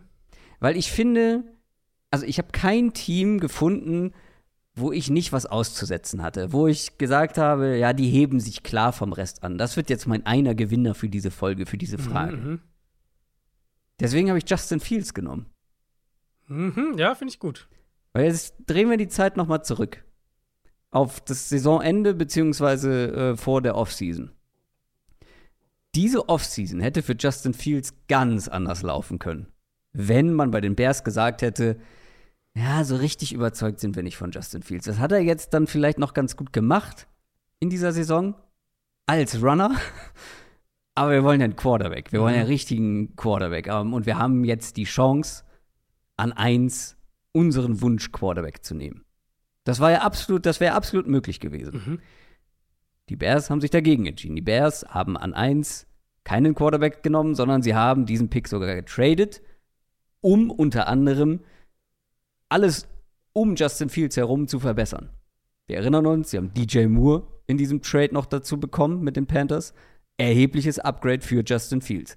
Sie haben die Offensive Line verstärkt in der Free Agency, unter anderem mit einem Nate Davis, aber dann auch noch mal mit ihrem ersten Pick, dann ersten Pick im Draft. Also auch hier noch mal Upgrades für Justin Fields. Und dann noch so ein paar kleinere Moves, weil dann viel ging dann auch in die Defense, gerade dann im Draft. Aber so kleinere Moves für die Offense, die Justin Fields helfen werden. Claypool als Big Body Receiver, wer weiß auf welchem Niveau dann, aber ne, den, äh, gut, der ist jetzt schon eine Weile da, aber äh, war auch ein Move in seine Richtung. Backfield umgekrempelt, Tiefe auf Tight End nochmal gemacht. Aber ich finde gerade mit dem Gedanken im Kopf, wie die Offseason für Justin Fields hätten, hätte laufen können, mhm und wie jetzt seine Offense um ihn herum aussieht ja. und was da investiert wurde für die Zukunft von Justin Fields, ist er für mich der ganz große Gewinner. Weil ihm wurde viel Last auch einfach von den Schultern genommen. Ja, finde ich gut. Ähm, finde ich gut. Ich hätte, also ich, ja, finde bei Fields kann man wenig, also ist er, ist er wirklich quasi ideal gelaufen für ihn. Genau. Ähm, die Bears könnte man auch als Gewinner nennen, aber dann gab es so ein, zwei Moves, wo man sagt, ah, weiß ja. ich nicht. Und du weißt ähm, ja auch einfach nicht, also aus, aus Justin Fields sieht es super, aber du weißt ja aus Teamsicht einfach nicht, ob sie nicht vielleicht die falsche Quarterback-Entscheidung getroffen haben. Darüber kann man auf jeden Fall dann noch mal sprechen, vor allem dann nach der kommenden Saison. Aber das interessiert Justin Fields natürlich nicht. Genau, nee, genau. Äh, ich bin in die Teamrichtung gegangen. Ich finde, es gibt ein paar Teams, die wirklich herausstechen. Ich finde, die Ravens sind ein Kandidat. Ähm, man könnte über die Broncos sprechen. Für mich aber ein Team, was tatsächlich dieses Kriterium, was du gesagt hast, erfüllt. Ähm, wo ich sage, ehrlicherweise bin die Moves nochmal durchgegangen. Ich bin Free Agency Draft, Trades, Coaching Staff. Ich habe keinen Move, der mir nicht gefällt oder den ich negativ äh, einstufen würde. Und das sind die Browns. Bei den Browns mm. ist es für mich nicht irgendwie jetzt so, also bei den Ravens reden wir ja so übergreifende Strategie, Offense umkrempeln, sowas. Ähm, bei den Broncos, klar, Sean Payton und wie sie dann die Offense da mit, mit, mit Wilson vielleicht nochmal hinkriegen. Bei den Browns war es für mich jetzt nicht so ein übergreifender Talking Point, sondern mehr, dass ich erst ihre Free Agency sehr mochte, dann ihren Draft sehr mochte und in meinen Augen die ein Team gebaut haben, in dem, mit dem es eigentlich keine Ausreden für, für Deshaun Watson und für Kevin Stefanski letztlich dann auch geben kann. Wenn man eine strategische Roster-Building-Komponente rausgreifen will, wäre es die Defensive Line für mich. Da haben wir schon mal drüber gesprochen. Ähm, also eigentlich, ehrlicherweise, sollte es nicht möglich sein, wenn Miles Garrett einen der vier Spots in deiner Defensive Line besetzt, so schlecht zu sein wie das, was Cleveland letztes Jahr da hatte. Da haben sie jetzt mit Delvin Tomlinson dann äh, in der Free Agency und im Draft Siaki Ika zwei große Interior Runstopper reingeholt. Das sollte sie deutlich stabilisieren. Plus, sie haben zwei echte Edge Rusher geholt. Auch hier wieder einmal Free Agency mit äh, Okoronkwo und dann im Draft Isaiah McGuire. Jetzt noch für Darius Smith getradet, der bestimmt bei Passing Downs auch nach innen rücken wird, dass wir Smith, Miles Garrett und einen der beiden anderen Edge Rusher gleichzeitig auf dem Feld haben. Diese Moves alle davon eigentlich mochte ich für sich betrachtet, aber halt auch im Gesamtbild. Und wenn man dann auf die Offense guckt, der Trade für Elijah Moore, der super günstig war, ähm, mm. Cedric Tillman in Runde 3 zu bekommen, der finde ich auch nicht nur Value da ist, sondern diese, diese Receiver-Gruppe auch gut ergänzt. Und dann diese beiden O-Line an Tag 3, One Jones und Luke Whippler. Wenn nur einer von den beiden ein Starter wird, dann hast du einen super Value-Pick gelandet. Plus Safety Core verbessert und, das sollte man ja auch nicht unterschätzen, Jim Schwartz als Defensive Coordinator geholt. Also, ich bin es da wirklich so durchgegangen und dachte so, eigentlich, also ich habe hier nichts, was ich jetzt an dieser Offseason wirklich aussetzen kann. Und jetzt hängt es halt wirklich daran, äh, spielte Sean Watson wieder so wie vor drei Jahren oder halt nicht mehr. Wenn nicht mehr, dann sieht es sehr bitter aus in Cleveland. Wenn doch, ist es halt ein ganz klares Playoff-Team für mich. Ja. Ich habe da nicht viel entgegenzusetzen. Ähm, ja, das größte Fragezeichen ist halt der Sean Watson. Also, ja, ja. der muss einen großen Schritt in Richtung ähm, der alte Deshaun Watson machen, weil das, was er letztes Jahr dann am Ende der Saison gezeigt hat, das waren ja ein paar Spiele. Das sah gar nicht gut aus. Da haben wir auch häufig drüber gesprochen. Jacoby ja. Brissett war der bessere Browns Quarterback letztes Jahr. Mhm. Und wenn das nicht klappt, hast du gesagt, äh, dann wird's, dann wird's auch vielleicht für die Verantwortlichen da. Ein bisschen, bisschen dünne. Aber ja, die, Brown, die, Browns gehören auf jeden Fall mit zu den Gewinnern dazu. Die Verlierer, da bin ich klassisch in die Teamrichtung gegangen. Äh, auch hier habe ich mich etwas schwer getan, ähm, weil, weiß ich nicht, ob sie sich klar von allen absetzen, aber ich finde, sie haben das größte individuelle Downgrade auf der wichtigsten Position erfahren. Die Tampa Bay Buccaneers. Ja, waren auch in meiner Liste drin. Weil von Tom Brady zu Baker Mayfield zu gehen, ist halt. ist halt, ja, das ist halt schon ein riesen Downgrade. Ähm, klar, bei den Bucks lief es dann letztes Jahr auch nicht mehr alles rund. Äh, äh, Tom Brady war nicht mehr ganz so stark wie in den Jahren davor und auch die Umstände waren nicht mehr so gut. Okay, aber trotzdem, allein das individuelle Downgrade zu Baker Mayfield, und ihr wisst, eigentlich mag ich ihn ja, aber da kann man nicht viel drum, da kann man nicht viel schönreden. Mhm. Ähm, und es ist, ist ja, sind ja nicht die einzigen Downgrade, oder es ist das einzige Downgrade, es ist halt das mit Abstand größte, aber man hat äh, eine komplette Seite der Offensive Line verloren mit Shaq Mason und Donovan Smith. Äh, eine Line, die letztes Jahr schon nicht gut war. Ähm, muss man schauen, ob man die ja, ersetzt bekommt. Ähm, Cameron Braid weg. Ja, kein Starspieler, aber wichtig gewesen in den letzten Jahren. Quasi nicht ersetzt. Mike Edwards weg, Leonard Fournette weg, Sean Murphy Bunting weg also es sind schon ein paar nicht unwichtige Spieler, die da die das Team verlassen haben und halt auch nicht wirklich, zumindest in meinen Augen, stand jetzt auf dem Papier nicht qualitativ gleichwertig ersetzt wurden. Und auch im Draft dann halt vermeintlich keine Gamechanger bekommen. Zumindest stand jetzt ist das halt ein, das war vielleicht ein durchschnittliches Team und ist jetzt nach der Offseason, würde ich sagen, unterdurchschnittliches Team. Und ja, das ist nicht, sind nicht die besten Voraussetzungen ähm, ja, für die kommende Saison und generell heben sie sich damit für mich schon ein bisschen ab. Ja, nee, finde ich okay. Also, ich hatte die Bugs, wie gesagt, auch überlegt. Ich finde Verlierer auch immer schwieriger, weil du kannst ja, also du kannst ja sehr verschiedene Parameter an Teams an, legen, finde ich. Bei Gewinnern ist es dann doch relativ, sind es dann halt Teams, die irgendwie oben mit dabei sind oder die halt einen klaren Sprung nach vorne gemacht haben. Bei Verlierern, finde ich, kannst du in, das kann man sehr unterschiedlich auslegen. Ich habe nämlich, ich habe auch zwei überlegt. Einer für mich der klare Verlierer und einer ist für mich halt gemessen an dem, wo sie, wo man sie sieht, Verlierer. Ich mache aber mal. Aber ganz, ganz kurz noch ja. einen Zusatz, nämlich, ja. ähm, was dann auch bei den Bugs vielleicht noch so ein bisschen mitschwingt, ist diese Unklarheit, wo man selber hin will. Mhm. Weil man hätte natürlich ja. jetzt ja auch sagen können, also wenn die, wenn die Bugs jetzt sich so verschlechtert hätten, aber man ganz klar erkennen könnte, okay, die Tom Brady-Ära ist vorbei, wir machen, wir machen hier einen Cut, wir machen einen Rebuild, dann hätte ich das nicht ansatzweise so kritisiert. Aber das machen sie ja überhaupt nicht. Sie haben sich in meinen Augen halt verschlechtert auf einigen Positionen, dazu auf der wichtigsten, aber gleichzeitig haben sie dann mit älteren, wichtigen Spielern verlängert. Äh, man hat immer noch, man hat zum Beispiel einen, einen, einen äh, Chris Godwin äh, nicht, nicht getradet oder auch andere Starspieler nicht getradet oder so, um irgendwie mehr Value für einen Rebuild zu bekommen. Nee, man, man behält diese Spieler, man behält auch ein paar andere, auch in der Defense. Da war der David zum Beispiel.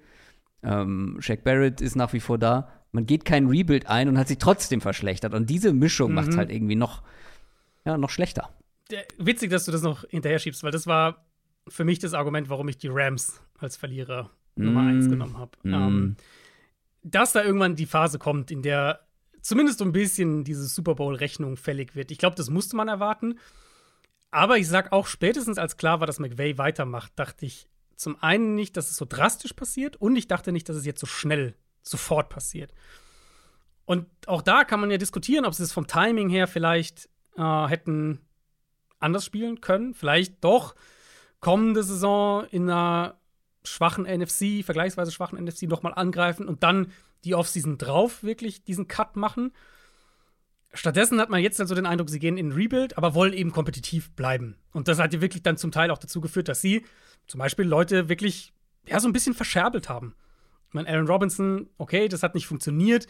Für einen Siebtrunden-Pick-Tausch dann am Ende nach Pittsburgh, Jalen Ramsey für einen Drittrunden-Pick nach Miami, Bobby Wagner haben sie entlassen, Leonard Floyd haben sie entlassen. Das waren wahrscheinlich nach Aaron Donald, also äh, Ramsey, Wagner und Floyd, nach Aaron Donald wahrscheinlich ihre drei besten Defense-Spieler letztes Jahr.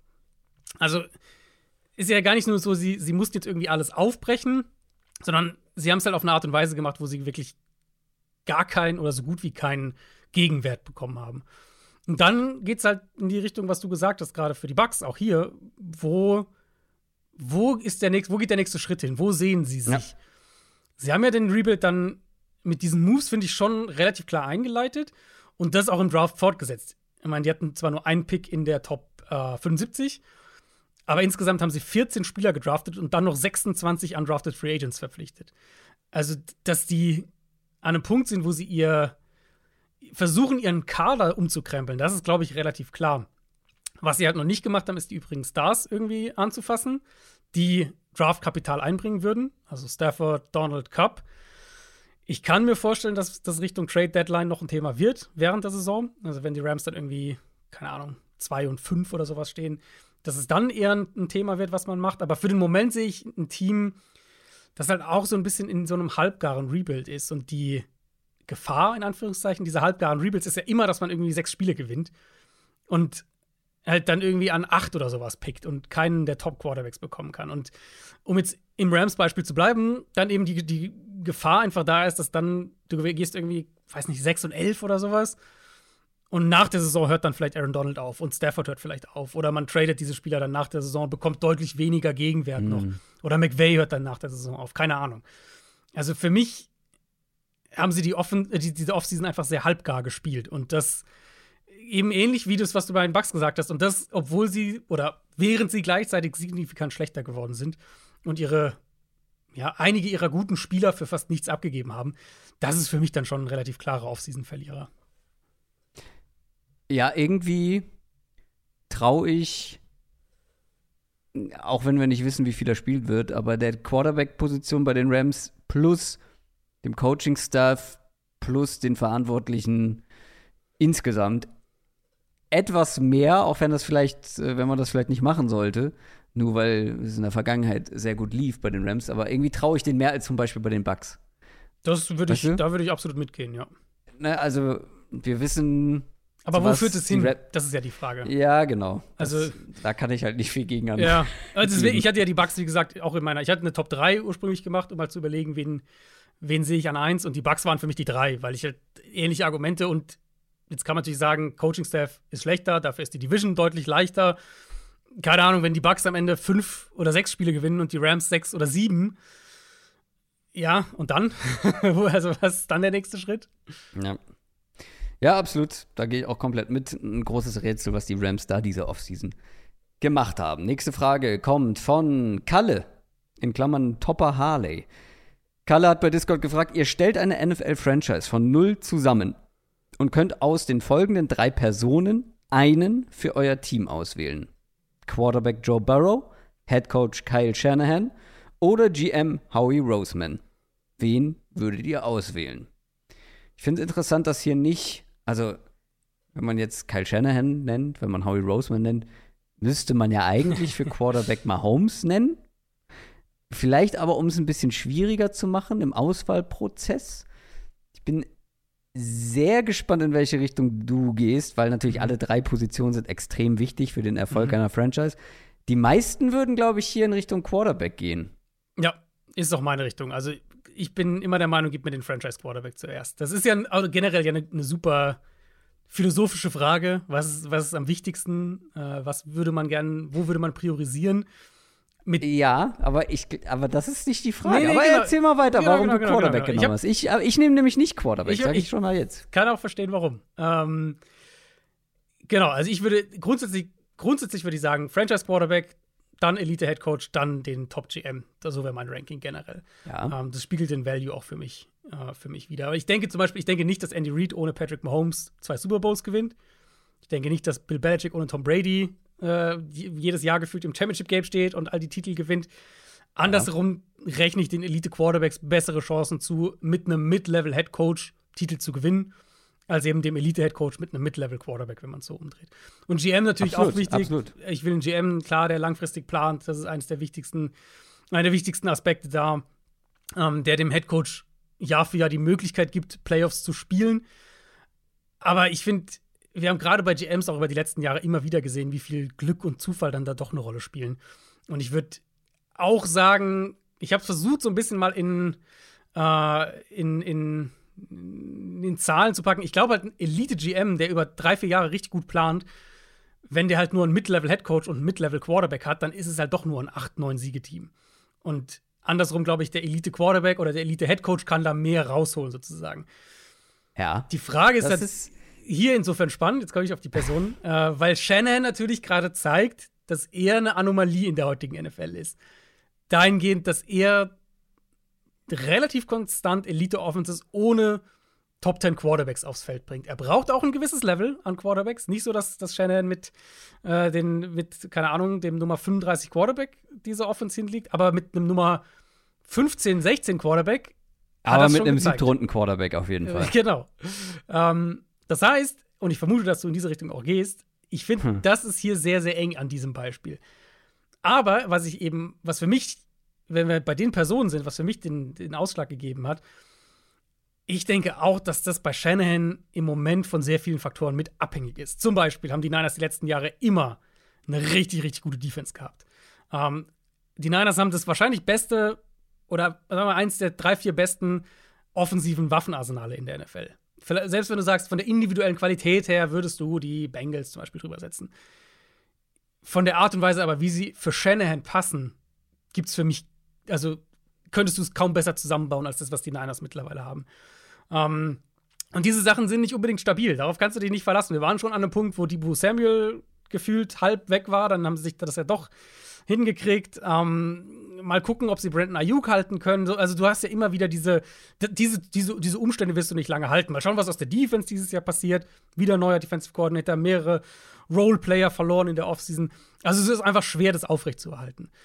Shanahan würde ich von allen aktuellen Headcoaches am ehesten überlegen, eben weil er die Quarterback-Position weniger relevant macht. Aber in dieser Debatte würde ich grundsätzlich den Quarterback nehmen und selbst in dem Beispiel würde ich den Quarterback nehmen, weil ich glaube, mit einem Top 5 Franchise Quarterback bist du für 10 plus Jahre relevant. Und ich bin nicht so sicher, ob du selbst mit Kyle Shanahan und ohne eben den Quarterback für 10 plus Jahre relevant bist. Das ist ja alles schön und gut. Ich stimme da ja auch zu 100% zu. Wenn die Frage gewesen wäre, was oder wer in diesem Beispiel ist am wichtigsten, wenn du mich fragst, welche Position ist am wichtigsten, auf welcher dieser drei Positionen möchte ich am ehesten, wenn ich wählen müsste, Elite-Level haben, nehme ich auch den Quarterback. Dann den Head Coach, dann den GM. Aber das ist nicht die Frage gewesen. Und ich wusste ganz genau, wie du antworten wirst. Weil die Frage ist, wir haben niemanden. Mhm. Wir haben niemanden. Wir haben keinen Head Coach, wir haben keinen Quarterback, wir mhm. haben keinen GM. Mhm. Der GM ist aber für mich in dieser Frage am wichtigsten, weil er ist derjenige, der dann entscheidet, wer auf den anderen beiden Positionen kommt. Er ist derjenige, der den Headcoach auswählt. Er ist derjenige, der dann im Zweifel den Elite-Quarterback draften oder finden soll. Habe ich also einen genialen GM, ist die Wahrscheinlichkeit höher, auf beiden anderen Positionen zu hitten, als wenn ich zuerst, die Frage ist ja, wir bauen ein Team von null auf, wenn ich damit anfange, äh, einen schlechten GM dahinzustellen, der keinen guten Headcoach auswählt und keinen guten Quarterback, dann wird es schwierig, ein gutes Team zu werden. Aber ich, also das ist natürlich sehr, sehr äh, das ist natürlich Nein, Trick ist, 17. Ich habe ähm. die Frage, ich habe die Frage ganz genau unter die Lupe genommen mhm. und ja, äh, so beantwortet, wie es hier gestellt wurde.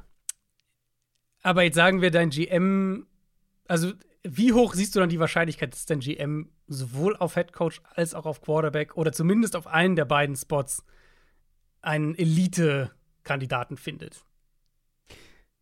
Ja, das ist halt, wie du schon gesagt hast, natürlich auch immer ein Glück, bisschen Glück mit dabei. Ja. Aber jetzt mal angenommen, guck mal, du müsstest ja dann, also wenn du dich von einem von denen entscheidest, sagen wir jetzt mal natürlich in dem Beispiel, du hast nicht das Elite-Level auf den anderen beiden Positionen, sondern mhm. absoluten Durchschnitt, mhm. NFL-Durchschnitt.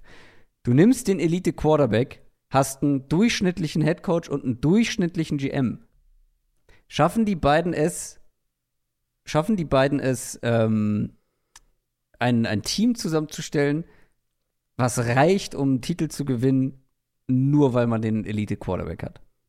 Naja, du hast eben selber gesagt, der GM ist, GM-Sache ist auch Glückssache. Also kann der ja auch mal einen, einen Seahawks 2021er Draft hinlegen und plötzlich hast du fünf, fünf Starter auf Premium-Positionen. Aber die Wahrscheinlichkeit ist natürlich höher, wenn du einen besseren GM, wenn du einen Elite-GM nimmst. Ich würde sagen, genialen GM. Also ich würde sagen, bei GM ist die Wahrscheinlichkeit höher für den langfristigen, für die langfristige Perspektive. Dass jetzt ein GM in einem in einer Sample Size von irgendwie drei vier Jahren besser draftet als der andere, das wissen wir ja eigentlich, dass es nicht so ist.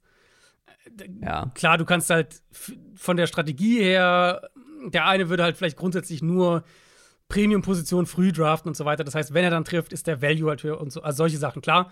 Aber, Aber was die Spielerqualität angeht, ist es ja einfach nicht so.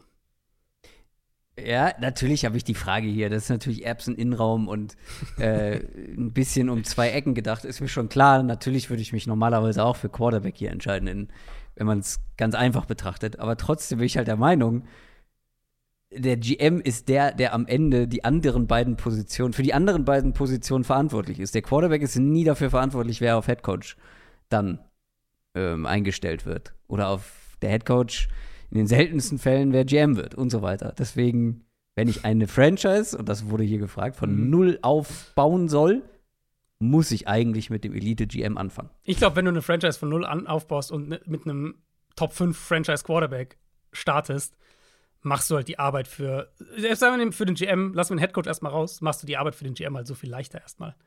Weil stell dir vor, du gehst in deinen Expansion Draft, du bist jetzt neu. Machst du, weil du wirst von Anfang an wirst du ziemlich spät draften. Na, Moment, aber am Anfang ja nicht. Erstmal gehst du ja, wir sind ja jetzt hier, du hast gesagt von null anfangen, hast du viel okay, okay, okay. Du gehst ja. ja in deinen ersten Expansion Draft als, keine Ahnung, die Kröger, die Fighting Krögers. Und hast halt, du weißt, du hast deinen Top 15, äh, Top 5 Elite Quarterback für die nächsten 10 plus Jahre, für die nächsten 10, 15 Jahre. Mhm. Dann gehst du ja schon mal in, die ganze, in den ganzen Teambuilding-Prozess komplett anders, als wenn du der Super GM bist, aber weißt, ah, kacke, ich habe keinen Quarterback. Ich musste unbedingt einen Quarterback finden. Mhm. Ja, ja, wie gesagt, das, äh, die Argumentation kann ich auch nachvollziehen. Das finde ich, find ich auch spannend, dass Joe Burrow ja ausgewählt wurde. Mhm. Ja, ist Joe Burrow das? Wäre es wahrscheinlich zu einfach, ne? weil dann jeder Mahomes Ja, genau. Ist Joe Burrow nämlich das? Ist das der Franchise-Quarterback der nächsten 15 Jahre? Ich glaube Mit schon. der Verletzungshistorie? Ja, ich glaube schon. Da bin ich optimistisch. Ja, natürlich. Also, wie gesagt, wenn ich ein Ranking machen würde, würde es auch Quarterback, Head Coach, GM aussehen. Aber ich dachte, ich denke hier mal ein bisschen ja, um die Ecke. Sehr gut, sehr gut. Führt immer nächste Frage kommt, das ist immer gut. Ja, nächste Frage kommt von Visionär Stefan. Nennt sich einfach nur Stefan. Ihr sprecht so oft gerade im Zusammenhang mit den 49ers, und hier sind wir wieder beim Herrn Shanahan.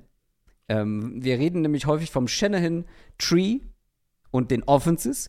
Wir reden da von Quarterback-freundlichen Offenses. Was charakterisiert eine Quarterback-freundliche Offense? Und sollte nicht jede Offense hm. möglichst Quarterback-freundlich sein?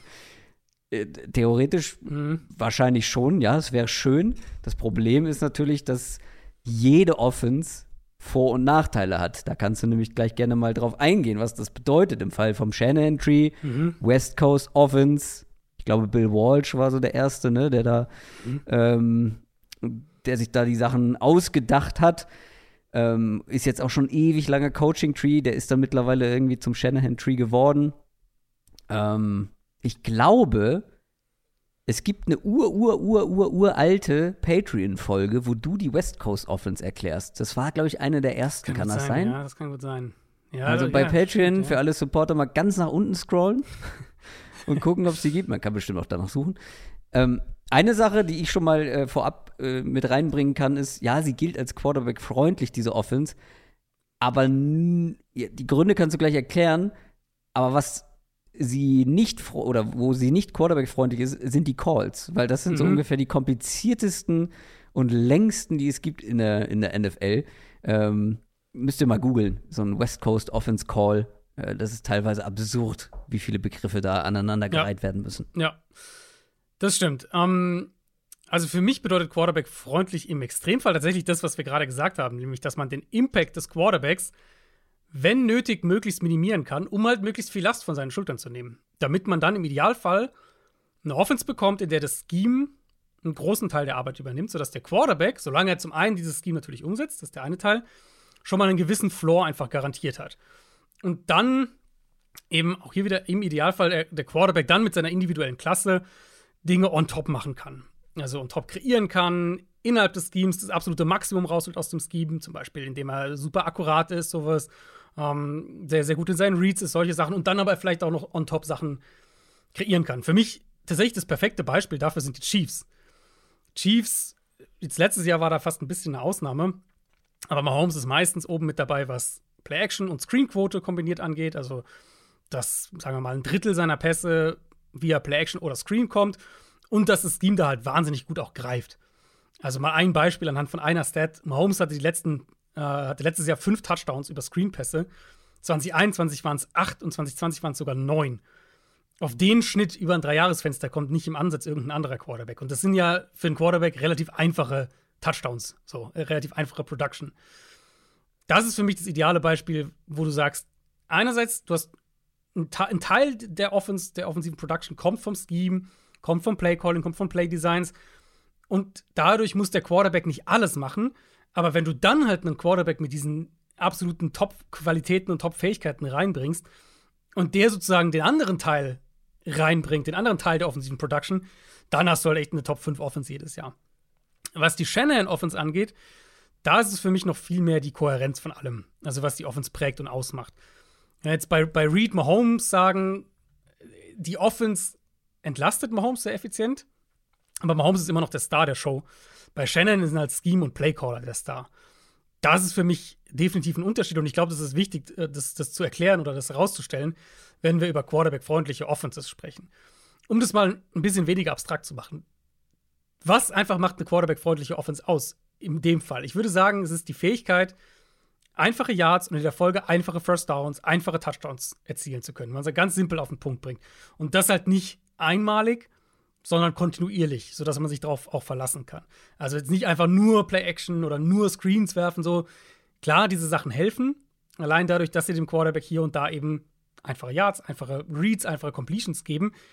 Aber was Shanahans Offense eben so abhebt nochmal, ist, wie all diese Sachen zusammenarbeiten. Also er nutzt ja quasi diese Elemente, die dem Quarterback einzelne Plays erleichtern, wie Play-Action, enge Formation, ähm, Play-Designs, bei, die bei, bei Runs und Passen sehr ähnlich aussehen. All diese Sachen, die es für die Defense ja schwerer machen, die Offense zu lesen und Plays zu antizipieren, während es für den Quarterback zu leichteren Reads führt. Die, all diese Sachen kombiniert Shannon eben, wenn man so will, in seinem Scheme. Und dann kommen dazu eben Sachen wie Sequencing, Game Planning, Play Calling, Scripting von Plays, all diese Sachen, ähm, in denen Shannon einer der besten oder der beste in der NFL ist. Und, und das, dieses Gesamtpaket quasi, das macht seine Offense halt so Quarterback-freundlich, wo, ich, wo man ja sagt, viele von diesen Dingen machen ja andere Coaches auch. Gerade wenn man eben, wie du gesagt hast, wenn man sieht, wie dieser Coaching-Tree sich auch verbreitet hat. Aber auf dem Level, wie Shannon es macht, ähm, würde ich halt sagen, kann das einfach im Moment keiner. Und deswegen ist es halt auch schwer zu sagen, warum machen das nicht einfach andere Teams. Ja, wie gesagt, äh, wie du gerade am Ende nochmal hinzugefügt hast, das wäre nämlich auch meine Nachfrage gewesen. Es ist ja nicht jeder aus dem Shanahan-Tree erfolgreich. Also es ist ja nicht unbedingt immer was Schematisches.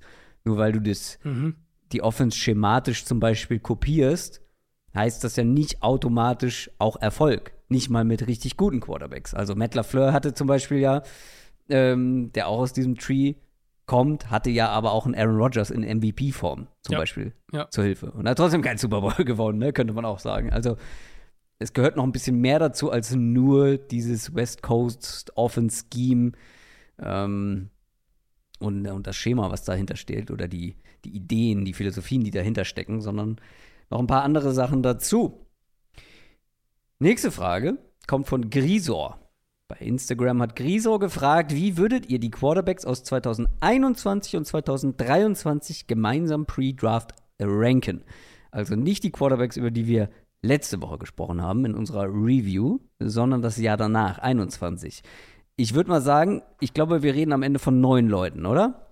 Also 2021 haben wir Mac Jones. Kommt drauf an, wie tief du gehst, ja. Also ich habe es mal sicherheitshalber, ich habe mal alles bis Runde 5 rausgeschrieben bei mir. aber, äh, Natürlich. also ich meine, Hendon Hooker ist bei mir nicht in der Top 9 zum Beispiel. Nee, bei mir auch nicht. Wir reden ja wirklich von Pre-Draft-Einschätzungen. Mhm, genau. Und das kann man ja relativ klar einfach nachschlagen bei sich selber. Ja. In den eigenen Notizen. Ja. Gucken, was für ein Grade haben wir vergeben. Und dann muss man, also bei mir sind es am Ende 1, 2, 3, 4, 5 Tiers. Und dann innerhalb der Tiers musst du vielleicht noch mal ähm, dir überlegen, ja, wo warst du ein bisschen positiver? Mhm. Wo hattest du ein besseres Gefühl vorher? Aber sonst kann man es ja einfach ähm, nachschlagen und runterschreiben. Aber wir reden, also ich würde mal sagen, neun, ähm, weil das sind dann ausschließlich welche, die einen First Round Grade bekommen haben oder aber in der ersten Runde gedraftet wurden. Mhm. Ich gehe sie einmal mal durch, welche, welche Spieler hier in Frage kommen. Also Justin Fields, wir haben Trey Lance, wir haben ähm, Zach Wilson, Mac Jones und Lawrence aus 2021 und aus 23, klar, wisst ihr, Bryce Young, Anthony Richardson, ähm, Stroud und Will Levis. Mhm. Also neun Stück insgesamt. Mein Platz neun ist Mac Jones.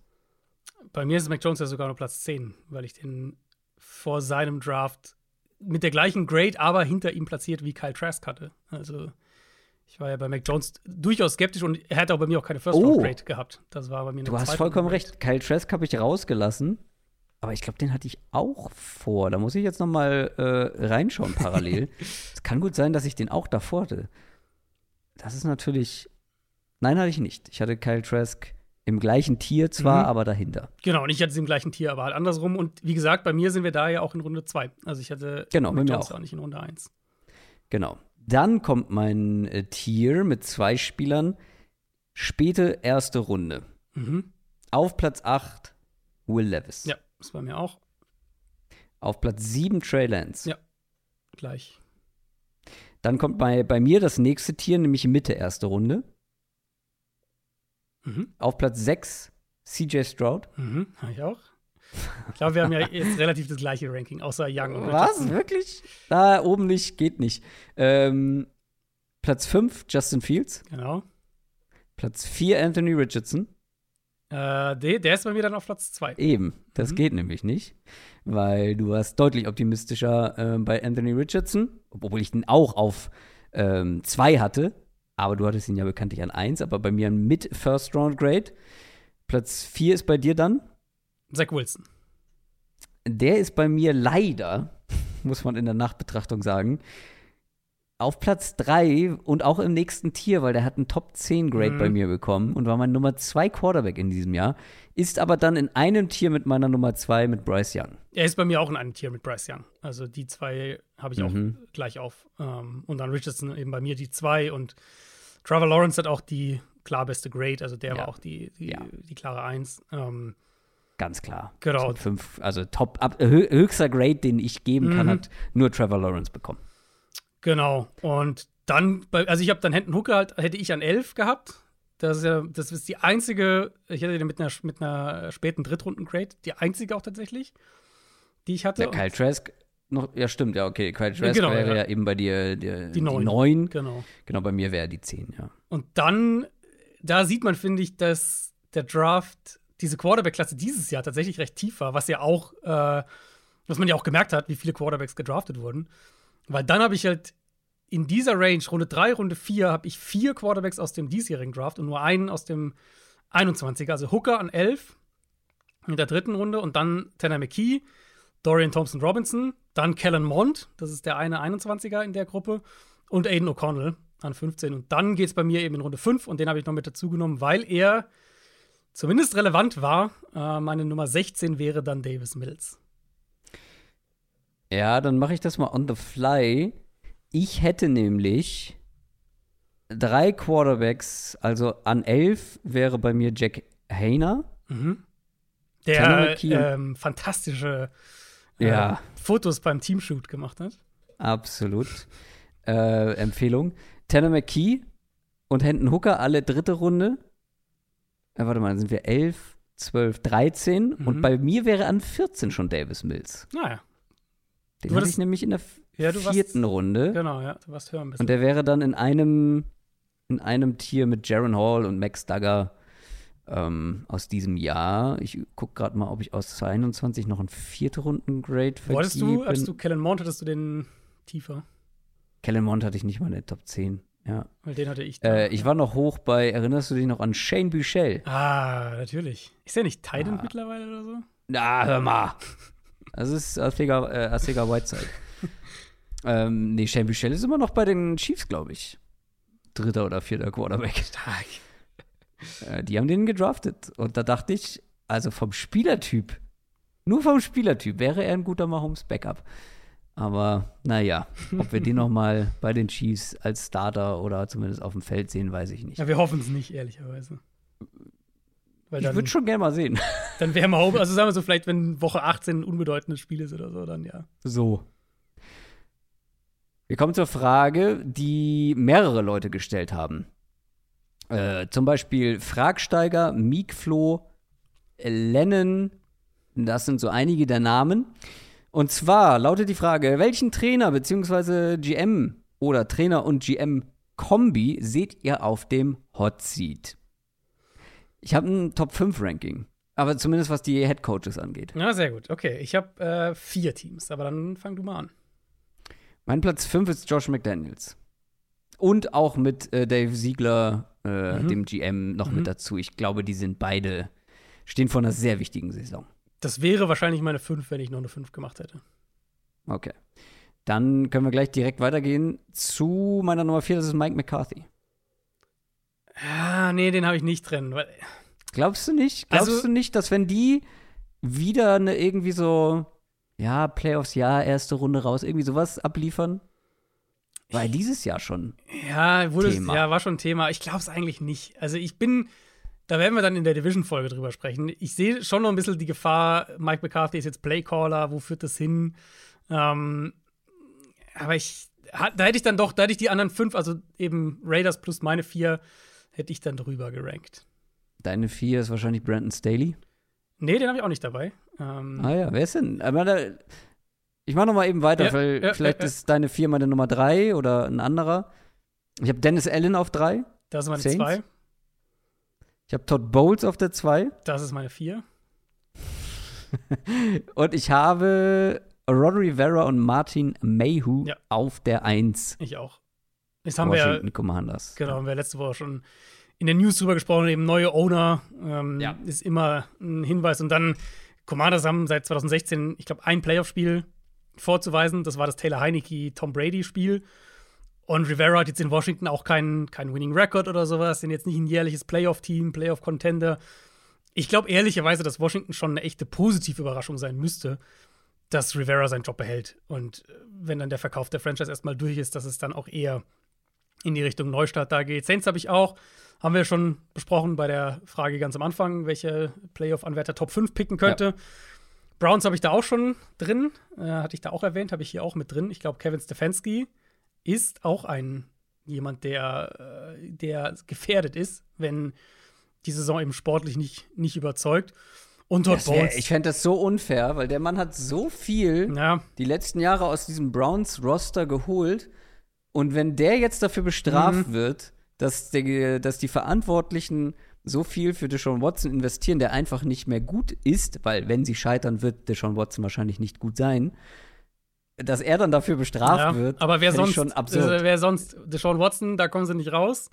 Der Owner wird sich nicht selber bestrafen. Äh, äh, dann trifft Äh, den. Headcoach.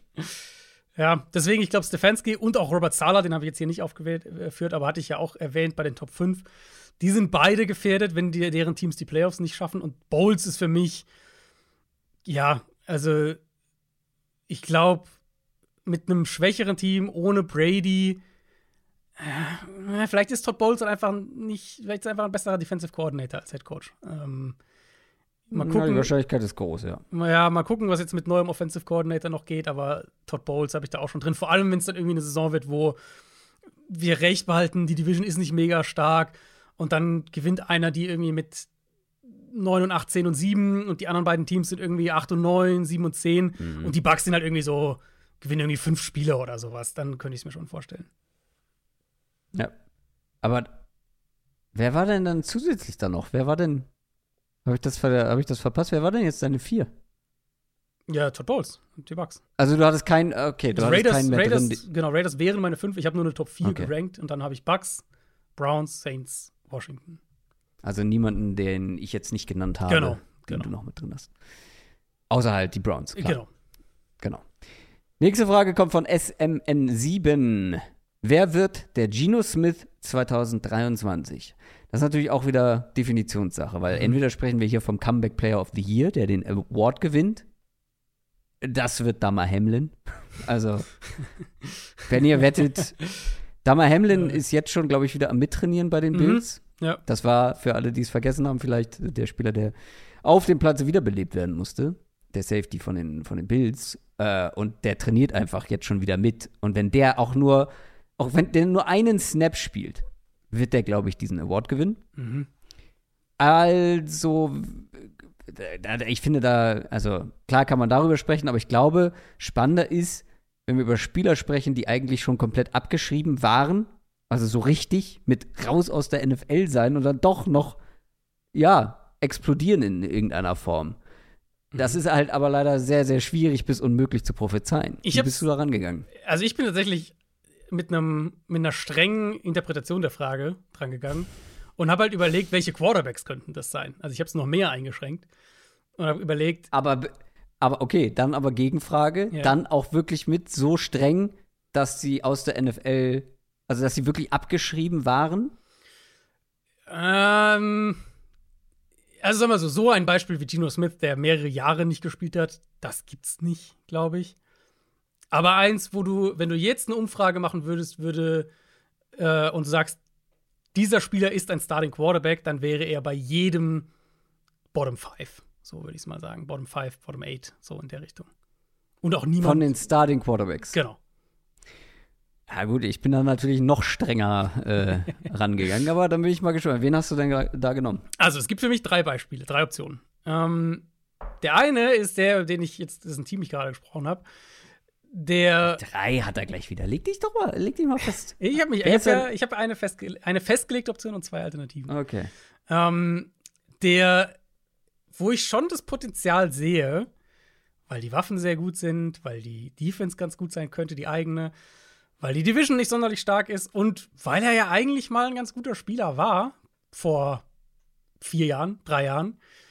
Und das Baker Mayfield, der in Tampa Mhm. Bay starten wird, mh, der eines der besten Receiver-Trios der Liga hat. Eines der drei, vier besten, würde ich sagen. Wenn sie auf Right Tackle noch was machen, eine ganz solide Line vor sich. Und wie gesagt, ich glaube, die Defense wird okay sein. Und falls er so ein Comeback-Jahr hat, können die halt auch die Division gewinnen, zum Beispiel. Mhm. Aber für wie wahrscheinlich hältst du das? Für unter, boah, unter 25 Prozent. Okay. Sag noch deine anderen beiden. Ähm, der, das ist ja im Moment, glaube ich, gar kein Starter, offiziell. Aber Jacoby Brissett wäre für Ja. mich so ein Kandidat. Der Ja. jetzt jahrelang eigentlich als Backup gehandelt. Also ich finde, da ist der Gino, die Gino-Parallele noch mehr.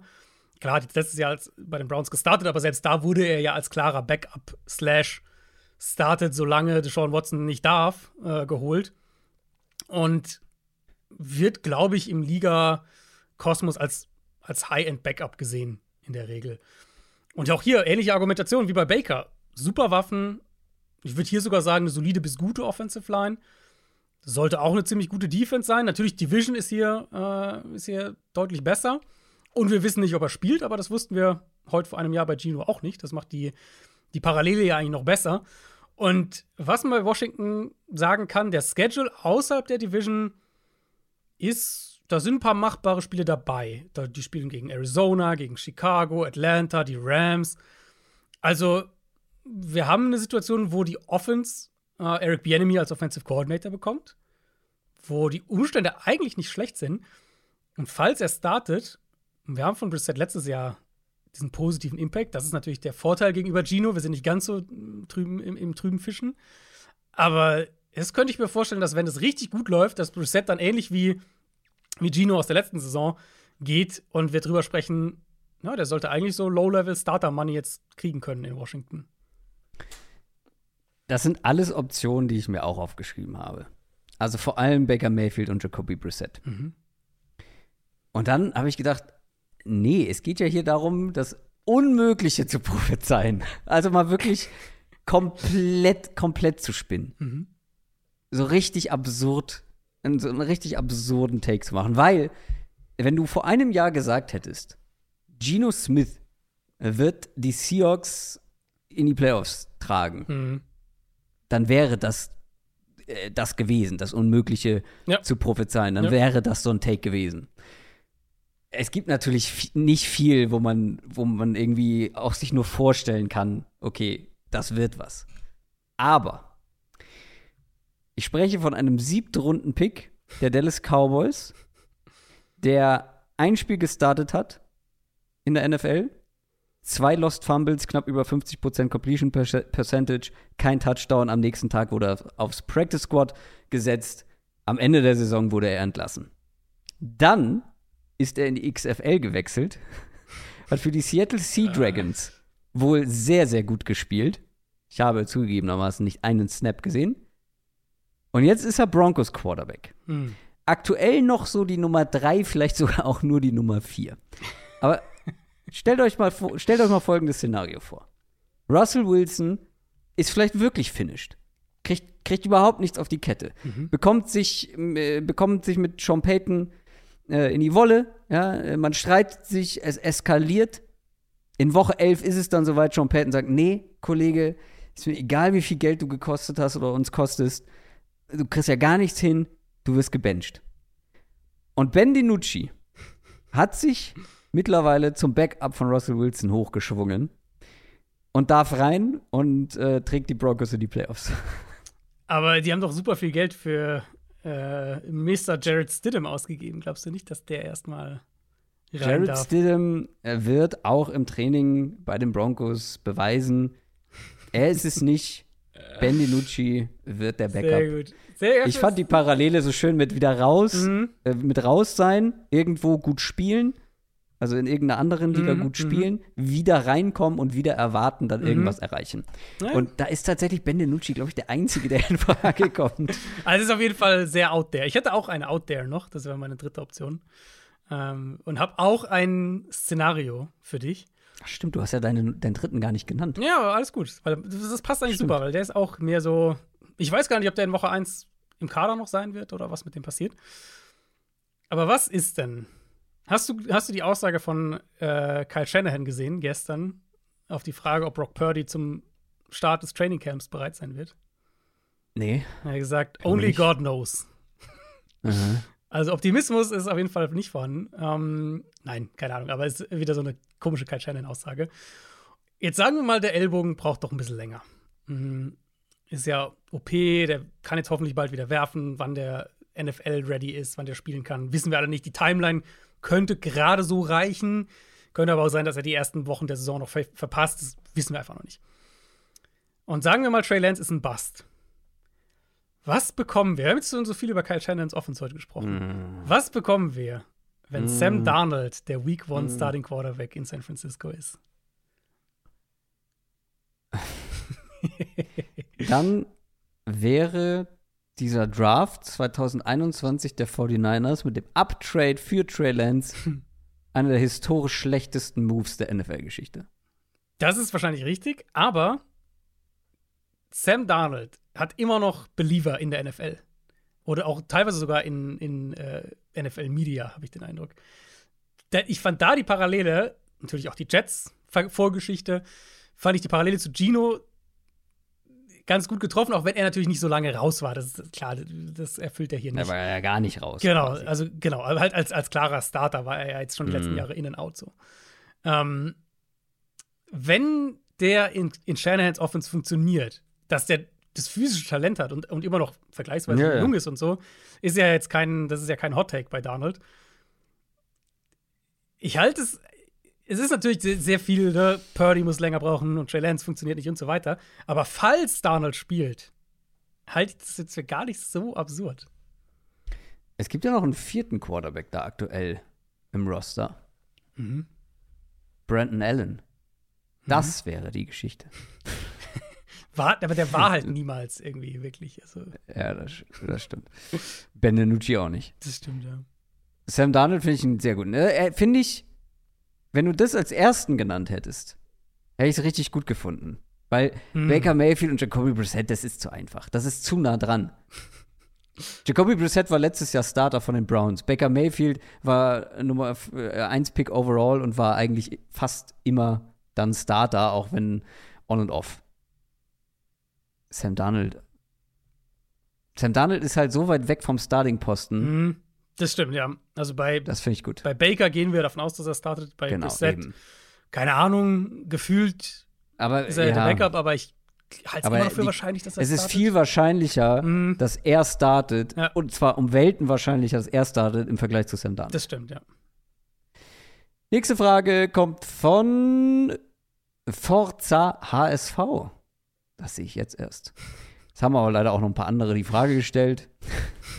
also was heißt leider, aber Reni, Reni Hehner ähm, unter anderem auch, aber Forza HSV muss hier natürlich ganz zu Anfang genannt werden. Welcher Division letzter, das ist eine Klassikerfrage, welcher Division letzter aus der letzten Saison hat die besten Chancen, kommende Saison die Division zu gewinnen? Sind wir uns einig, dass es eine einfache Antwort gibt? Ja. Sag mal Und deine. dass die Atlanta Falcons sind. Ja, ich habe eine Top 3 gemacht. Die Falcons äh, habe ich auf der 2. In den Top 3 nach Wahrscheinlichkeit. Ja, einfach nur gerankt, wie ich es mir vorstellen könnte, ja. Also für am wahrscheinlichsten halte ich schon die Falcons. Die waren letzte Saison schon Rekord, äh, rekordgleich mit Platz 2 in dieser Division. Und wenige Teams in di- dieser Division besser geworden. Die Panthers, Mhm. Je nachdem, wie Bryce Young funktioniert, haben wir vorhin schon drüber gesprochen. Die Saints sind wir beide ein bisschen skeptisch. Mhm. Die Falcons haben noch was Nettes gebastelt. Du hast ihn nur an zwei. Ich habe auch noch zwei andere Teams, die halte ich aber für unwahrscheinlicher als die Falcons. Ich finde, man muss bei den Falcons halt schon noch mal in den Raum werfen, dass Desmond Ritter einfach eine Katastrophe sein könnte. Also das Szenario gibt es halt einfach, dass du, dass du potenziell vielleicht den mit Abstand schlechtesten Starting Quarterback in der Division hast. Und falls das passiert, ja, dann wird es halt schwer, ne? Also dann gewinnst du vielleicht wieder sieben Spiele mit der Formel, die sie jetzt gebastelt haben, aber wahrscheinlich nicht die Division. Deswegen waren die Falcons bei mir so, Ja. ja, Also die wahrscheinlich, äh, ja, ja, ja. Ich meine, die wirkten schon relativ Quarterback unabhängig Mhm. letztes Jahr und Das, sind genau, ja. auch mit äh, weniger gutem Quarterback-Play äh, zu sieben Siegen gekommen. Deswegen, ich bin da, glaube ich, grundsätzlich natürlich etwas optimistischer bei Desmond Ritter, weil ich glaube nicht, dass es komplett in die Hose geht.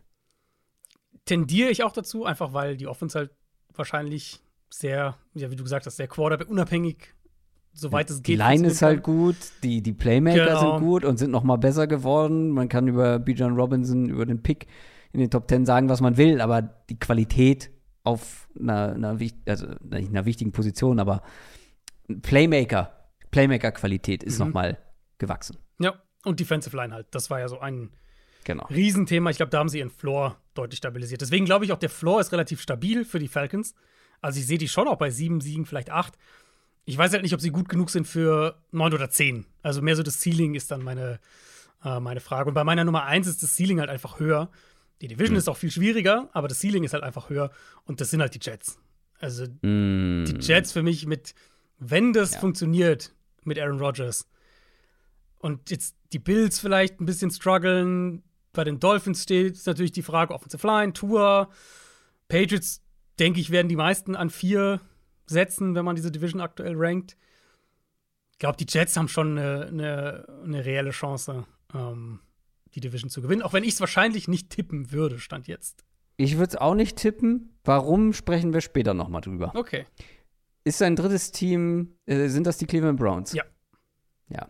Ich finde, die muss man hier auch nennen, Ja. weil wir haben schon genug über die Browns jetzt gesprochen. Es ist halt das Thema, wenn Watson noch mal wieder ansatzweise sein Mhm. Niveau erreicht, dann werden die mit dem Roster eine Chance haben, zumindest da vorne in der Division mitzuspielen. Aber sie ist halt, Genau. ist halt eine super schwierige Division.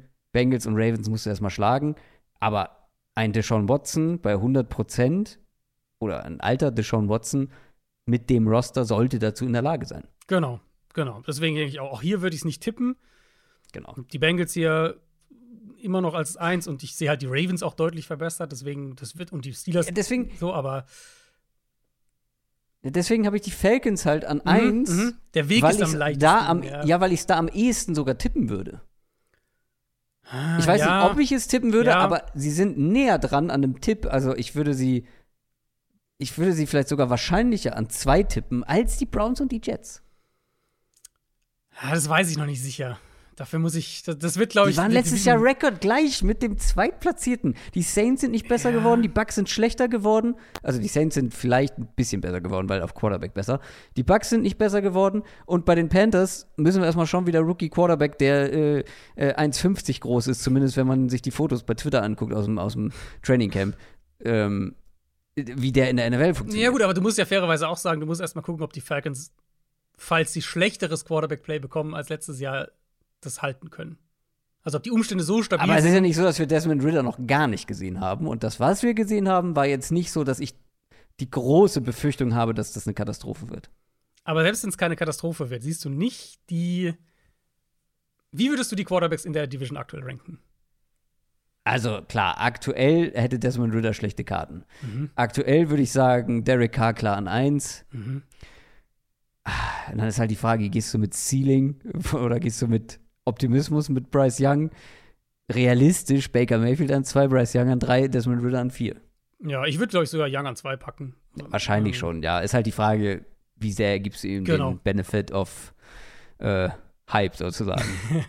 Genau, aber das, und das ist halt für mich schon ein Punkt, weil wenn du so rankst, wenn du sagst, Bryce Young an zwei und, und Desmond Ritter an vier, dann finde ich, kannst du schon einen, einen guten Case machen, dass die Panthers die Division gewinnen sollten. Vor Atlanta zumindest. ja, ja. Und wenn du dann ja. sagst, okay, die Saints haben Quarterback-Upgrade, ja, vielleicht die Defense ein bisschen schlechter, aber Quarterback-Upgrade, O-Line vielleicht ein bisschen stabiler, ähm, vielleicht Michael Thomas, keine Ahnung. So, also der Weg ist für die Falcons am klarsten, finde ich, aber sie haben halt auch die größte Ungewissheit von diesen drei Teams, jetzt Jets, Falcons, Browns, die größte Ungewissheit dahingehend, dass der Quarterback halt der schlechteste der Liga, der schlechteste der Division, was auch immer sein könnte. Weil du kein Believer bist. Und noch nie warst bei Desmond Ritter. Kann Wenn sein. dir das mal nicht auf die Füße fällt. Das kann sein. Wahrscheinlich tippe ich am Ende die Falcons sogar als Division. So. Ja, nur um das abzu abzuwenden, dass ich nicht, äh, nicht noch mal die extra Runde dann drehe, wenn die. Falcons diese Ja. Division gewinnen. Ja, ich habe gleich noch einen Falcons-Punkt. Die nächste Frage ist von Wayne. Wayne hat bei Twitter gefragt, ihr könnt einen NFL-Trade, der innerhalb der letzten zehn Jahre stattgefunden hat, rückgängig machen. Welcher wäre es und warum? Ich bin mir ziemlich sicher, du wirst einen mit sportlicher Argumentation haben. Mhm. Du nicht? Ich nicht. Okay. Bei mir ist es Deshaun Watson zu den Browns. Da habe ich überlegt, das auch zu machen, tatsächlich, aber ja. Und aus dem ganz einfachen Grund, weil nach meinem Geschmack hätte dieser Typ gar keine NFL-Zukunft mehr haben sollen. Und jetzt können mir wieder Leute schreiben, ja, aber er wurde ja nicht verurteilt, also darf er ja spielen. Ja, sagen wir mal, nicht wegen einer Sus äh, Suspendierung, ja, Deshaun Watson wird dann nicht gesperrt und gar nichts, sondern in meiner Wunschvorstellung spielt er einfach nicht mehr in der NFL, weil kein einziges NFL-Team jemanden im Team haben möchte, dem über 20 Frauen vorwerfen, sie mindestens mal sexuell belästigt zu haben. Das wäre meine Wunschvorstellung. Mhm. Und dann gäbe es diesen Trade nicht, dann gäbe es diesen Vertrag nicht für Deshaun Watson. Und äh, ja, ich, ich würde deutlich positiver auf die Browns schauen, für die ich ja bekanntlich viel übrig hatte. Jetzt leider weniger. Und ich würde auch ein bisschen positiver auf die NFL, auf die NFL im Allgemeinen schauen. Mhm. Deswegen würde ich diesen Trade rückgängig machen. Ja, hatte ich auch überlegt, den mit ähnlicher Argumentation reinzubringen. Die sportliche Perspektive für mich ist der Devante Adams Trade zu den Raiders. Hm. Also, ich habe das Gefühl, du kannst gerne sagen, ob du es anders siehst, aber ich habe das Gefühl, dass alle Beteiligten den letztes Jahr schon rückgängig gemacht hätten, wenn es möglich gewesen wäre. Wir haben, wir haben da irgendwann mal drüber gesprochen. Echt, haben wir so? Ja, kann ich, sein. Und ich weiß noch, ich weiß noch, dass meine Notiz dazu war, es gibt nur Verlierer. Stand ja, jetzt. Ja, weil. Bei diesem Trade. Mein, und auch wie es jetzt weiterging. Raiders haben seitdem K entlassen und gehen in meinen Augen Richtung Mittelmaß. Ähm, Packers haben ihre letzte mögliche Contender-Saison mit Aaron Rodgers verdödelt. Also, keine Ahnung, aus Raiders Perspektive hätte ich es lieber gesehen, dass sie ähm, eine nachhaltigere Roster-Building-Strategie wählen, als jetzt mit, mit Adams und Chandler Jones und wir greifen jetzt nochmal an und das ist eigentlich jetzt schon verpufft, mehr oder weniger. Und aus Packers Sicht haben wir ja auch äh, letzte Woche in der Draft-Review von für vor drei Jahren haben wir ausführlich drüber gesprochen. Da hätte ich es halt lieber gesehen, dass sie wirklich all in gehen mit Rogers. Weil ja, sie hätten, das ist ja, muss man immer sagen, sie hätten, sie haben diesen Trade ja nicht von sich aus gemacht, sondern Adams wollte weg. Das ist natürlich eine wichtige Komponente. Aber ich weiß auch nicht, ob Adams noch weg wollen würde, wenn man ihm sagen würde, du, aber nach einem Jahr ist Derek Carr weg und äh, de, ihr seid so gefühlt Dritter bestenfalls in der Division. Ja. Gehe ich zu 100% mit. Aber das ist auch kein, keine Überraschung, glaube ich, für alle ja. Stammdowns der Talkhörer, ja. ähm, ich, also, dass wir das bei den Packers äh, ja, in den letzten Jahren ja. nicht nur diesen Trade, sondern viele Dinge anders gemacht hätten. Ja, ich habe noch überlegt gehabt, wenn du den genommen hättest, ähm, hätte ich den, den Russell Wilson Trade gemacht. Nicht, weil ich den Seahawks nicht diese, das, das gönne, was sie jetzt da sozusagen an Picks und so weiter alles bekommen haben, sondern weil ich einfach glaube, dass der in Seattle nicht so eingebrochen wäre, weil die Seahawks wussten, was er kann und was er nicht kann. Ähm, und das war schon ein bisschen eine traurige Saison letztes Jahr. So Russell Wilson in dieser Offense und, und, und mit Hackett und so zu sehen, das war schon irgendwie Aber unschön. Absolut. Gleichzeitig würde ich behaupten, dass das bei den Seahawks nie wieder besser geworden wäre, weil ich glaube, da war einfach die, die, das Tischtuch war ja, zerschnitten. Das ist wahrscheinlich fair. Ich hätte sonst noch Khalil Mack tatsächlich auf dem Zettel gehabt. Ähm, ja, Mack hatte ich welchen Trade? Du meinst den Raiders Trade, ne? Ich meine den Raiders ja. Trade, ja, ja, klar, weil die Raiders haben, ich, für mich ist das der Beginn mhm. von vielen, vielen Raiders Fehlentscheidungen, die dazu geführt haben, dass sie halt kein Playoff-Team mehr ja. sind und kein Playoff-Contender ja, mehr sind. Und zu dem Zeitpunkt waren sie es noch und klar, Kali Mack ist jetzt nicht der, der, aufgrund auch schon alleine der Position, nicht der allerwichtigste Spieler, der allerwichtigste Faktor. Aber es war irgendwie so der Startschuss, ich glaube, kurz danach kam dann auch John Gruden, Mike Mayock ähm, und diese ganzen miesen Picks und so weiter. Und das war der Anfang vom Ende von echt, von wirklich potenten Raiders, die wirklich, wirklich gut hätten sein können über mehrere Jahre. Mhm. Ja. Aber da wurde, und das war die erste absolute Fehlentscheidung. Finde ich gut mit der Einordnung so, diese, der Anfang vom Ende so ein bisschen. Ähm, ich hätte einen letzten noch, ich weiß nicht, ob du den auf dem Zettel hattest, Odell Beckham zu den Browns wenn ich im Rückblick drauf gucke. Einfach weil mhm. Odell Beckham, also wenn man diese ersten Jahre bei den Giants, was für ein unfassbarer Receiver das eigentlich war, der hatte über 1300 Yards als Rookie in zwölf Spielen, der hat ja den Anfang verpasst der Saison. dann über 1400 im zweiten Jahr, nochmal 1300 im dritten Jahr, im fünften Jahr, in zwölf Spielen auch über 1000.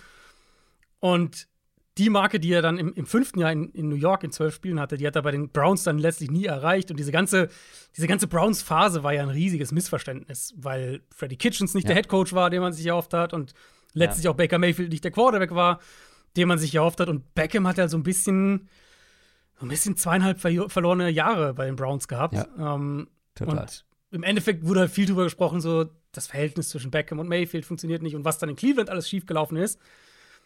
Und immer weniger hatte ich so den Eindruck darüber, eigentlich, was für ein toller Receiver einfach Beckham in den ersten fünf Jahren in der NFL war. Und das ist irgendwie so, ja, im, im Zuge dieses Browns, kurzzeitigen Browns-Hypes ist dann auch das, ist auch, auch, auch, Beckham so ein bisschen verpufft, hatte ich fast den Eindruck. Und ja. dann, klar, hat er bei den Rams diese die Super Bowl-Saison gehabt. Ähm, aber den Trade würde ich rückgängig machen und Beckham vielleicht lieber zu einem Team schicken, das einen Top 10 Quarterback hat und, und wo er einfach eine, eine bessere Prime hat, weil ich glaube, die hätte er haben können. Jan.c mit 3a hat bei Instagram gefragt: Most fun player to watch nächste Saison? Hm. Ein Player. Ja, nee, fang du ruhig an. Ich gehe den ersten. Okay, tatsächlich habe ich hier ein paar mehr, aber, aber, aber ich werde mich entscheiden, weil die Frage ist nach Most Fun mm, Player mm, to Watch. Mm. Nächste Saison Breeze Hall. Uh, spannend. Hey? Weil es geht ja äh, vor allem, also wenn ich nach nächster Saison gefragt werde, werde ich jetzt nicht einen sagen, der die letzten Jahre auch Most Fun to Watch war, weil natürlich könnte man hier diverse Spieler nehmen, die jedes Jahr Most oder viel Fun machen, ähm, wenn man sie sich anschaut. Aber Breeze Hall der hat nur 80 Rushes gehabt letztes Jahr. Mhm. Hatte ein Elusiveness Rating bei Pro Football Focus von 100. Also, also 100, von 100 einfach. äh, Elusiveness Rating, ich habe extra nochmal nachgeschlagen, misst den Erfolg und Impact eines Runners mit dem Ball in der Hand unabhängig vom Blocking. Ja, also Moves, Tackle Breaking mhm. und so weiter. Was kreiert der Running Back auf eigene Faust? Brees Hall hat in diesen paar Snaps waren ja ein paar mehr, aber hat viel richtig gemacht. Und ich glaube, der könnte dieses Jahr richtig viel Spaß machen. Schade, dass du jetzt keinen von meinen weggenommen hast, weil jetzt muss ich mich auch entscheiden. Ja, ich habe ich hab ein, natürlich einige Runningbacks, weil die machen mir grundsätzlich am meisten mm, Spaß. Ja. Ich musste mich jetzt zwischen zweien entscheiden. Ich, vielleicht hast du ja. Naja, du willst keinen Runningback haben. Doch, habe ich tatsächlich.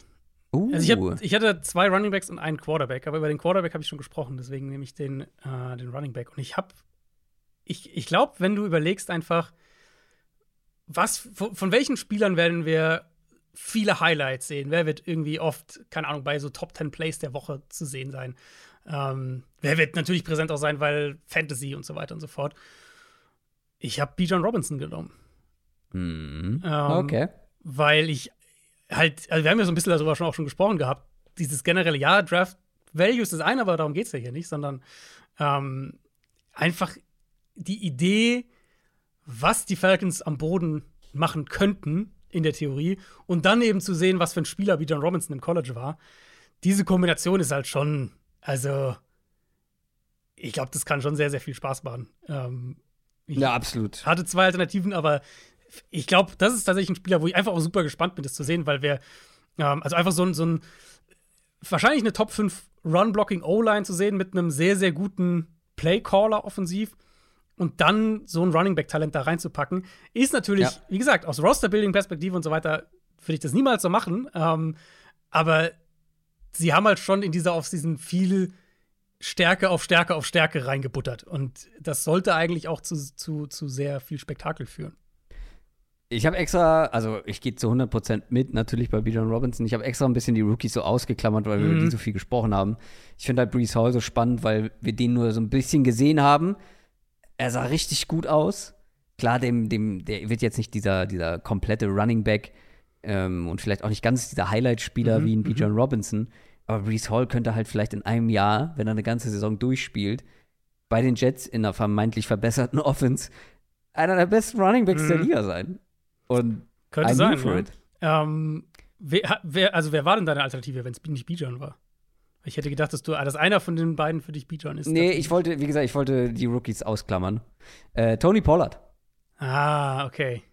Ah, weil okay. Tony Pollard war immer so die 1B-Variante. Mhm. Ähm, und jetzt könnte er dieses Backfield halt komplett alleine haben. Und ich hoffe, dass wenn er steigender Menge von, von Rushes und Snaps seine Explosivität trotzdem aufrechterhalten kann. Der Typ ist einfach, der Typ hat eine so absurde Breakaway-Percentage letztes Jahr hingelegt. Mhm. Äh, da bin ich noch mal drüber gestolpert irgendwann, ja. die Tage. Ähm, der ist Platz 2 in Breakaway Percentage und Platz 1 war, glaube ich, James Cook. Also die Sample Size ist eine ganz andere. ja. Ähm, das heißt also, wie oft macht er aus einem Run ein Big Play, einen langen Run? Ich glaube, plus 15 Yards ist äh, die Definition. Mhm. Und Tony Pollard ist da so weit vor allen anderen, die auch nur ansatzweise diese, äh, diese Zahl an Rushes hatten. Und wenn der ansatzweise diese Explosivität aufrechthalten kann über eine ganze Saison mit mehr Snaps, mit mehr Volume, dann wird Tony Pollard auch einer der besten Running Backs sein. Ich, da habe ich so ein bisschen Zweifel, deswegen habe ich mich an Brees, für Brees Hall entschieden, aber mhm. ähm, das wären so zwei, von denen wir es so in der Form noch nicht gesehen haben. Und die trotzdem keine Rookies sind. Ja, finde ich gut. Ähm, ich. Du hast ihn mir nur entlockt, damit du auch noch einen anderen nennen kannst. Das stimmt, Los. ja. Äh, ja. das ist absolut richtig. Ich habe aber, ich, ich, ich stelle dir mal ein kleines Quiz. Hm. Ja, bitte. Also, es ist ein Running Back, das habe ich ja schon gesagt. Ja. Der letztes Jahr über 1200 Rushing Yards hatte. Der einzige Back in der NFL war mit über 1200 Rushing Yards und 5,1 oder mehr Yards pro Run. Mehr Yards pro Catch, kleinere Sample Size insgesamt, fair, aber mehr Yards pro Catch als McCaffrey, als Austin Eckler zum Beispiel. Ähm, und dessen Umstände, glaube ich, sich noch mal verbessert haben also was so die Gesamt-Offense-Umstände angeht. Und der eben auch in dieses Thema, weil das finde ich ist halt so, Most Fun ist für mich auch ein Stück weit Explosivität und Big Plays und sowas. Und der auch in diese Richtung geht und kein Rookie ist. Ja, könnte das sein. Also mein erster Gedanke war Saquon Barkley, aber den wirst du nicht nennen, weil das wäre zu. Nee, also ja, warum sollte der ausgerechnet nächste Saison sein? Kenneth Walker wäre auch ich weiß halt nicht, ob der die Kriterien erfüllt, die du da genannt hast, aber war auch nie der Passcatcher. Nee, der hatte auch, glaube ich, nicht so viel. Ich glaube, ja. es, ja, es kann, glaube ich, eigentlich nur einer sein, wo ich weiß, den mochtest du schon äh, davor. Ich weiß aber auch hier nicht, ob er die Kriterien erfüllt. Aber das ist der Spieler, wo ich letzte, Ende letzter Saison gesagt habe, der müsste viel mehr ins, äh, ins, ins, ins, ähm, ja, ins Passing Game mit eingebunden werden. Und das ist Travis Etienne. Das ist völlig richtig. Stark. Ja.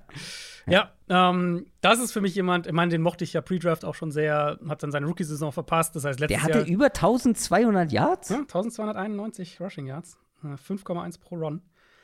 Ähm, ich weiß, gell? Hat man nicht so auf dem Zettel. Schirm. Ich nämlich auch nicht in, in der Vorbereitung jetzt auf die Folge. Und genau, ganz genau. Ich denke eben auch, dass der viel mehr Volume noch im Passspiel kriegen müsste. Und dann denke ich halt, wir haben jetzt Jahr 2 von Doug Peterson, gewisse Foundations sind jetzt da gelegt in Jacksonville. Jetzt kriegst du einen Nummer 1 Receiver im Idealfall rein mit, mit Calvin Ridley und plötzlich hast du vielleicht die Situation, wo der Running Back eben noch mehr leichte Boxes kriegt, noch mehr, wo er nur einen Spieler irgendwie vielleicht stehen lassen muss und dann einen Big Play auflegen kann. Und das, ist für mich so ein, also ich mochte ETN halt einfach schon sehr im College. Und jetzt, glaube ich, ist seine Situation richtig, richtig gut. Dann haben wir die vorletzte. Nee, nicht ganz. Wir müssen mal ein bisschen hier Zug reinkriegen. Schon fast wieder zwei Stunden. Aber das können wir schnell beantworten. Die Frage von Richie-W. WI. Was war euer schlechtester Take im Rückblick, den ihr vor der vergangenen Saison hattet?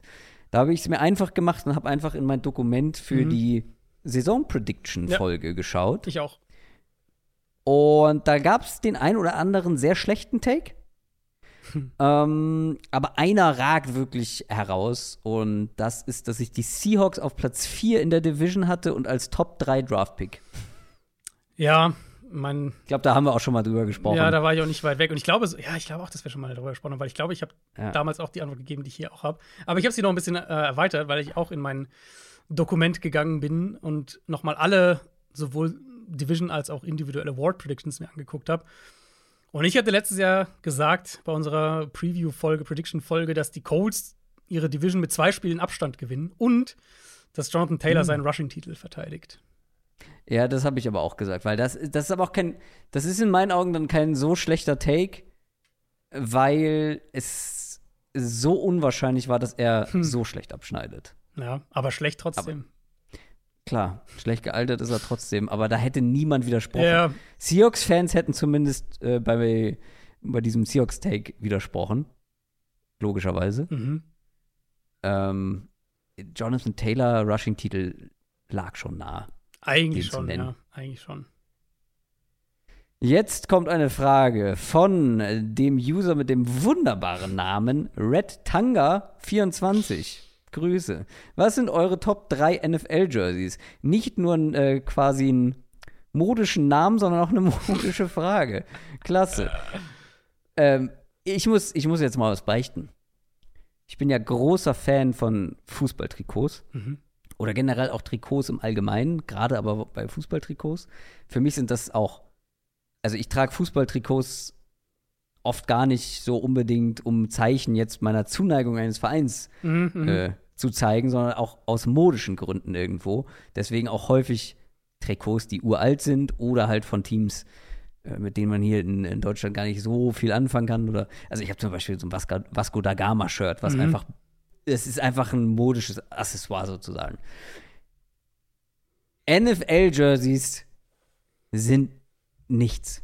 NFL-Jerseys bewegen bei mir emotional rein gar nichts. Ich habe noch nie in meinem Leben einen, eine Person gesehen, die ohne Pads ein Ja. NFL-Jersey getragen Ja. hat und ich habe gesagt, das sieht gut aus. Das ist es halt. Ich finde an Boah, sich. sieht das gut aus. Also ich finde an die sich. sind langweilig. Nee, das, also ich finde an sich sind die, wenn du jetzt an den Spielern das auf dem Feld siehst, finde ich oft sind die NFL-Jerseys gefallen mir besser als Fußballtrikots. Aber wenn du sie halt als Normalo ohne Pads auf der Straße anhast, Ja. nee, dann halt nicht. Also, das ist Ja, das ist. Der Fit ist das eine. Der Fit ist das eine. Das langweilig war jetzt äh, vor allem zum Design, weil, ey, die sehen halt immer gleich aus. Und dann, dann äh, gibt's mal eine Änderung und dann denkst du so, ja, okay, ja, das sieht halt ähnlich aus wie das vorher. Und dann äh, sagt das Team, ja, guck mal hier, wir haben die, wir haben die Streifen vom Ärmel an die Schulter gemacht und zwei Zentimeter dicker. Das Guck stimmt, mal, ja. das ist doch toll. äh, oder wir haben jetzt die Akzentfarbe ist kein, äh, ist kein Orange mehr, das ist jetzt ein Gelb. Toll. So, aber das sind die Änderungen. Es verändert sich hier viel zu wenig. Ja. Es gibt kaum krasse Veränderungen. Äh, es wird, da wird nichts, also selten mal was gewagt. Und das Lustige ist, das ist natürlich alles Geschmackssache. Für mich ist es halt einfach wirklich viel Belanglos Belanglosigkeit dabei. Was ich aber am geilsten finde, sind dann mal tatsächlich Änderungen. Also wenn mal ein neues Jersey kommt und es wirklich eine sichtbare Veränderung gibt, ähm, oder eine, eine etwas krassere Veränderung, dann finde ich sie meistens auch gut.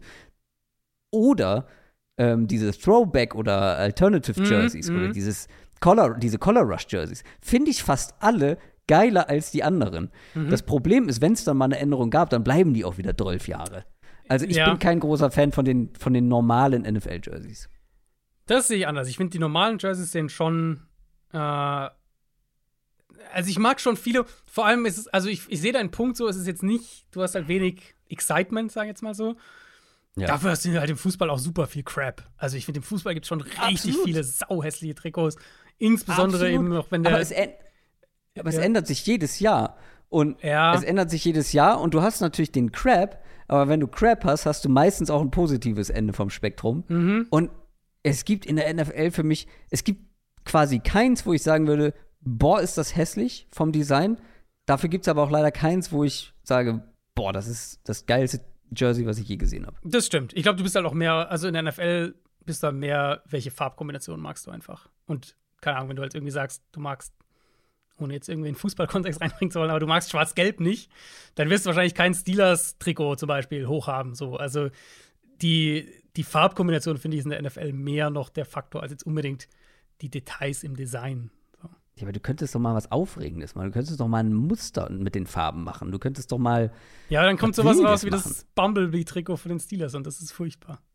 Ja, das ist wenigstens. Nee, das ist Aber das war ja auch ein Throwback, oder nicht? Doch, ja. Ja, das war auch ein Throwback. Die Throwbacks finde ich fast alle geil. Äh, so, Top 3, komm, hau raus. Äh, ich habe an 1 die Niners. Ich finde die Niners-Trikots quasi durch die Bank weg. richtig gut. Ich habe an zwei die Chargers, weil die Chargers, die werden zwar überall gehypt, aber sie werden halt auch ge zu Recht gehypt. Die sind halt einfach, finde ich, richtig coole Trikots, auch in der Vielfalt. Meine Nummer 1, meine Nummer 1. Ja. Bin überrascht. Ähm, Und dann finde ich es schon ein Drop-Off für mich. Also so die, den dritten, da hatte ich jetzt mehrere überlegt. Ich finde, da gibt es ein paar Optionen, wenn du Aber ich spreche jetzt von nur Home Jerseys, ne? Äh, Oder vom so, ganzen ich habe jetzt insgesamt drüber gesprochen, aber Okay. was, okay, wenn wir, wenn wir ein Trikot rausgreifen, was ich schon immer super cool fand, ist das ganz schwarze, die ganz schwarze Home-Kombination von den Saints. Die fand ich schon immer eigentlich ziemlich, ziemlich cool. Mit halt so ein bisschen Goldakzente, der goldene Helm natürlich und dann aber sonst schwarz. Das muss ich mir nochmal anschauen. Ähm, ich habe die Chargers an 1. Das war zum Beispiel so ein Redesign, wo ich gesagt habe: Ja, guck mal, es lohnt sich mal wirklich auch krassere Dinge zu verändern. Äh, fand ich wirklich geil. Äh, ich habe, die mag ich nämlich, die sind auch relativ neu noch, die mag ich aber sehr gerne, äh, die neuen Patriots-Jerseys vom, ich glaube, letztes Jahr geändert worden, die so ein bisschen auf Throwback gemacht sind, Mhm. ein bisschen klassischer. Äh, und an drei ganz neue Trikots. Ich glaube, das einzige Team, was mit neuen Trikots äh, nächstes Jahr aufläuft, die Cardinals. Super, also super ist schon wieder übertrieben. Gut aussehende, wenn auch sehr schlichte, aber Mhm. irgendwie Ja, haben die was. Der neue Trikotsatz der Cardinals ist super schlicht, aber sie haben was. das Problem bei den Find's Cardinals für mich ist, dass das Home-Trikot ich das mit Abstand am schlechtesten finde und die wird man halt natürlich häufig sehen. Das ist das Weiße, ne? Nee, das rote, aber wo halt der Schriftzug vorne drauf ist. Das finde ich. Sind jetzt aber überall drauf, oder nicht? Arizona. Nee. Warte mal, ich muss jetzt Nein, mal. nein, nein. Der, also die meisten Teams haben keinen Schriftzug vorne drauf. Das ist jetzt erst relativ, äh, relativ kürzlich so. Die Falcons haben das ja, glaube ich. Nee, nee, nee, nee. Ich meine bei allen dreien von den Cardinals so, jetzt. nee. Oder? Die haben nicht alle den Schriftzug drauf. Nee, nur das rote. Nee, nur das rote hat den Schriftzug drauf.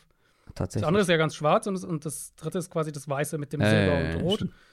Ähm, Ich finde das nicht schlecht. Ich finde das Rote auch gut.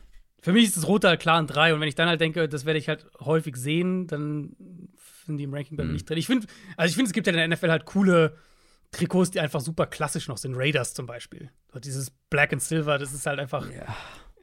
Seit 100 Jahren. Ja, ja, ne, das ist halt wirklich eine andere Perspektive. Es ist nicht aufregend und neu, aber es ist halt. Äh, Ja, aber deswegen fällt es mir so schwer, da halt euphorisch zu werden Ja, und das wirklich eine Top ich. 3 zu machen. Ich sag ja gar nicht, dass ich die scheiße finde. Die sehen scheiße aus, wenn es so, keine Ahnung, so äh, kleine, dürre Leute tragen wie ich. So, dann so ein Football-Trikot. Äh, generell, ohne Pads haben wir ja drüber gesprochen. Das Genau. sieht immer, Ja. das sieht nie cool aus. Dieses Jahr kommen aber richtig geile Throwbacks, wahrscheinlich. mhm, das stimmt. Äh, die Eagles planen sehr geiles.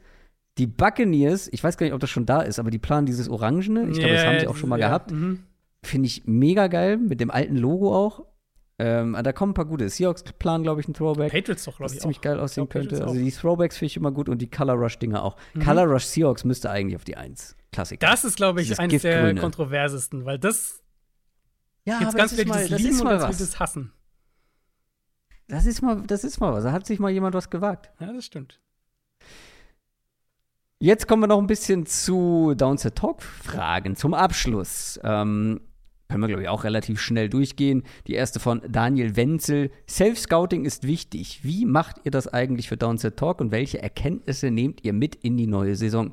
Ja, wie machen wir das? Unter anderem, wenn uns Fragen gestellt werden, was waren die besten und schlechtesten Takes äh, aus der Vorsaison, dann ist man automatisch dabei zu reflektieren. Und ich habe vorhin ja gesagt, wir sprechen noch mal über Aaron Rodgers und die Jets. Ich habe mir vorgenommen, mich nicht mehr ganz so einfach hypen zu lassen. Hm. Stichwort Browns über Jahre. Stichwort Chargers. Stichwort Broncos letztes Jahr. Russell Wilson kommt jetzt zu den Broncos in diesen eigentlich gut besetzten Kader. Okay, die müssen in die Playoffs kommen. Ich hatte sie, glaube ich, sogar an Platz 2 getippt, sogar in der Division. Keine Ahnung. Also solche, so einen Quatsch mache ich dann manchmal. Deswegen nicht hypen lassen, nicht jetzt wegen Aaron Rodgers die Jets an 1 tippen, nicht die Broncos an 1 tippen, weil jetzt Sean Payton äh, in Town ist. Äh, sowas. Nicht so viel hypen lassen. Ich habe die Frage ein bisschen anders verstanden. Äh, Also, ich hatte das mehr für also weniger Ach, inhaltlich hinter den mehr Kulissen. für den Podcast Ah, ja, quasi äh, verstanden. Kann man natürlich auch so sehen, ja. Und da kann man ja sagen, wir werden ja dieses Jahr tatsächlich zum ersten Mal überhaupt ein, wie nennen wir das denn, eine Downset Talk Klausurtagung, ich weiß nicht, werden wir zum ersten Mal haben. Ähm, Eine Klausurtagung. Jetzt habe ich schon gar keine Lust mehr auf den Termin. ähm, und da werden wir tatsächlich über all diese Sachen sprechen. Also da werden wir generell über viel Planerisches sprechen und aber natürlich auch über solche Dinge ähm, und organisatorisches und wann machen wir was und wie.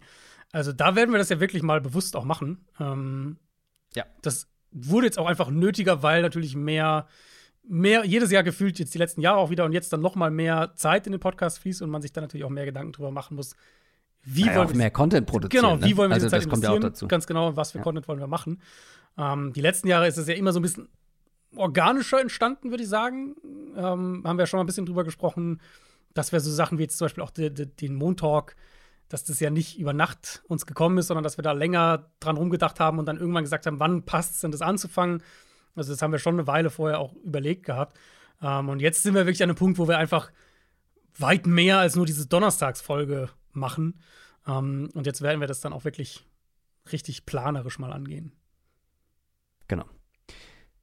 Eine weitere Frage kommt von Pitey ähm, äh, 2603 bei Instagram. Welche Rubrikenformate hattet oder habt ihr geplant, konntet sie aber letztlich bei Down the Talk nie umsetzen? Das ist wie so oft in meinem beruflichen Leben und äh, wer jetzt auch andere Projekte von mir verfolgt, wird die Aussage kennen, an Ideen mangelt es nicht, nur an Mhm. Zeit. Immer, ja. Und ich würde sagen, der Großteil davon, also zu der Frage, waren wahrscheinlich Videoformate, die wir mal Ja. angedacht haben, ob Ja, das ja, ja. irgendwie taktische Formate sind, also Taktikformate oder ähm, meine Zeit lang haben wir das ja gemacht, du vor allem, die Sonntags-Live-Formate. Ähm, Ja. eigentlich, eigentlich, ja, ich würde sagen, wirklich viel. Wir haben auch andere Videoformate, Video-Mailback hatten wir mal überlegt. Und kann auch sein, dass davon noch irgendwas kommt, früher oder später. Ähm, aber da kommt natürlich dazu, Video ist einfach noch mal mehr Aufwand. Also wenn ich jetzt zum Beispiel, ich habe jetzt diesen Monat drei Bonusfolgen gemacht, die schreibe ich, die Bonusfolge, recherchiere, schreibe sie und dann nehme ich sie halt auf. Und das ist halt, wenn ich das mit Video kombiniere, ist es natürlich noch mal weitaus mehr Arbeit drumherum. Ähm, da muss man einfach mehr Zeit investieren. Und ich glaube, für alle Formate, die wir machen, versuchen wir ja schon auch mit einer gewissen Regelmäßigkeit zu machen. Und wenn man dann halt sagt, wir wollen irgendwie, keine Ahnung, einmal im Monat Video-Mailback machen oder alle sechs Wochen Videotaktikformat oder was auch immer, dann musst du natürlich auch dafür die Zeit einfach freischaufeln. Und deswegen, glaube ich, waren es oft Videoformate, die halt, wo wir gesagt haben, das ist eigentlich eine coole Idee, aber das schaffen wir einfach zeitlich nicht. Ja. Ähm, deswegen haben wir uns jetzt eher auf Audio fokussiert, aber auch da gäbe es Ideen. Also Ja. Adrian, Adrian weiß, ich will unbedingt Rankings machen in Mhm. irgendeiner Form. Äh, ich glaube, das äh, fehlt auch noch so ein bisschen in Deutschland im Content-Bereich. Ähm, es gibt auch, also was ich schon die ganze Zeit im Kopf hatte, oder wir beide, sind halt auch mal so die, die History der NFL so ein bisschen zu beleuchten, in welcher Mhm. Form auch immer das sein mag. Aber ich habe ja damals ähm, für den Fußball bei Sport 1 diese Wie gut war eigentlich Videos gemacht. Mhm. Selbst auch nur im entferntesten Sinne sowas für die NFL. Ja, wie gut war eigentlich Brett Favre? Mhm. Wie, wie gut war eigentlich Joe Montana? So in dem Sinne, also da gibt es so viele Ideen. Wie gesagt, die Zeit ist in der Regel das Problem. Dann haben ganz viele noch gefragt, ob wir irgendwas rund um die Deutschlandspiele machen. Vielleicht, äh, ja, äh, das ist sehr weit weg noch, ne? Genau, ist wirklich noch weit weg. Also, natürlich haben wir das im Kopf. Ähm, ich meine, eigentlich wären wir ja beide bei dem deutschen Spiel letztes Jahr gewesen. Letztlich konnte ich nicht hin. Ähm, du warst ja da. Wenn das sich Aber privat, ich habe da nichts. Genau, nee, äh, genau, genau, genau. Aber sagen wir so, ich glaube, wenn wir beide da gewesen wären, hätten wir bestimmt irgendwie was gemacht, schätze ich mal. Ja. Natürlich ist das ein Highlight im Kalender und wenn in irgendeiner Art und Weise das möglich ist, dann werden wir bestimmt da auch was machen. Es ist jetzt äh, noch weit weg. Es ist vor allem für mich sehr nah vom, von der Location her. Frankfurt ist für mich nicht weit. Mhm. Ähm, das heißt, da vor Ort zu sein, ist absolut, ähm, ist absolut machbar. Und wie gesagt, wenn sich da die Gelegenheit ergibt, da werden wir natürlich auch dann Gespräche haben. Dann machen wir da bestimmt was. Aber es ist jetzt noch nichts so, dass man sagt, das ist jetzt irgendwie kurz vor dem Abschluss in der Planung. Genau. Müsste RTL anhauen und sagen, Ja, hier, genau. Down to Talk, die sollen da hin, die sollen was machen. Die kriegen das bestimmt hin. Das war's von unserem Mailback. Unser Abschluss dieser Offseason, vorerst zumindest, unser Abschluss, ja, man kann es auch als Abschluss sozusagen dieser 2022-23er Saison sehen, weil wir machen jetzt erstmal einen Break, einen Monat Pause, Anfang Juli hören wir uns wieder und dann werden wir nur noch in die Zukunft schauen. Nur noch ähm, auf die kommende Saison. Genau, 6. Juli könnt ihr euch im Kalender anstreichen. Dann, dann kommt die erste Division-Folge. Damit starten wir natürlich wieder. Wir starten direkt rein mit den Division-Folgen, okay. Absolut. Genau, ja, sonst, sonst kommen wir gar nicht hin. Wir brauchen ja, Oh, brauchen ja acht Wochen für die Division-Folgen und dann haben wir Ja, noch, äh, dann haben wir noch äh, hier Prediction-Folge und so weiter und dann ist auch recht schnell die Saison da. Aber äh, genau, Anfang Juli geht's los mit der ersten Division. Wahrscheinlich lassen wir euch da sogar wieder abstimmen. Haben wir letzten, letzten Jahre eigentlich immer so gemacht, dass ihr dann unter zwei, drei Optionen irgendwie auswählen dürft, mit was wir einsteigen. Ähm, und genau, da könnt ihr euch drauf freuen. Das soll es an dieser Stelle gewesen sein. Wir wünschen euch einen schönen Juni. Erholt euch, geht in die Sonne und dann hören wir uns im Juli wieder. Macht's gut. Ciao. Ciao, ciao.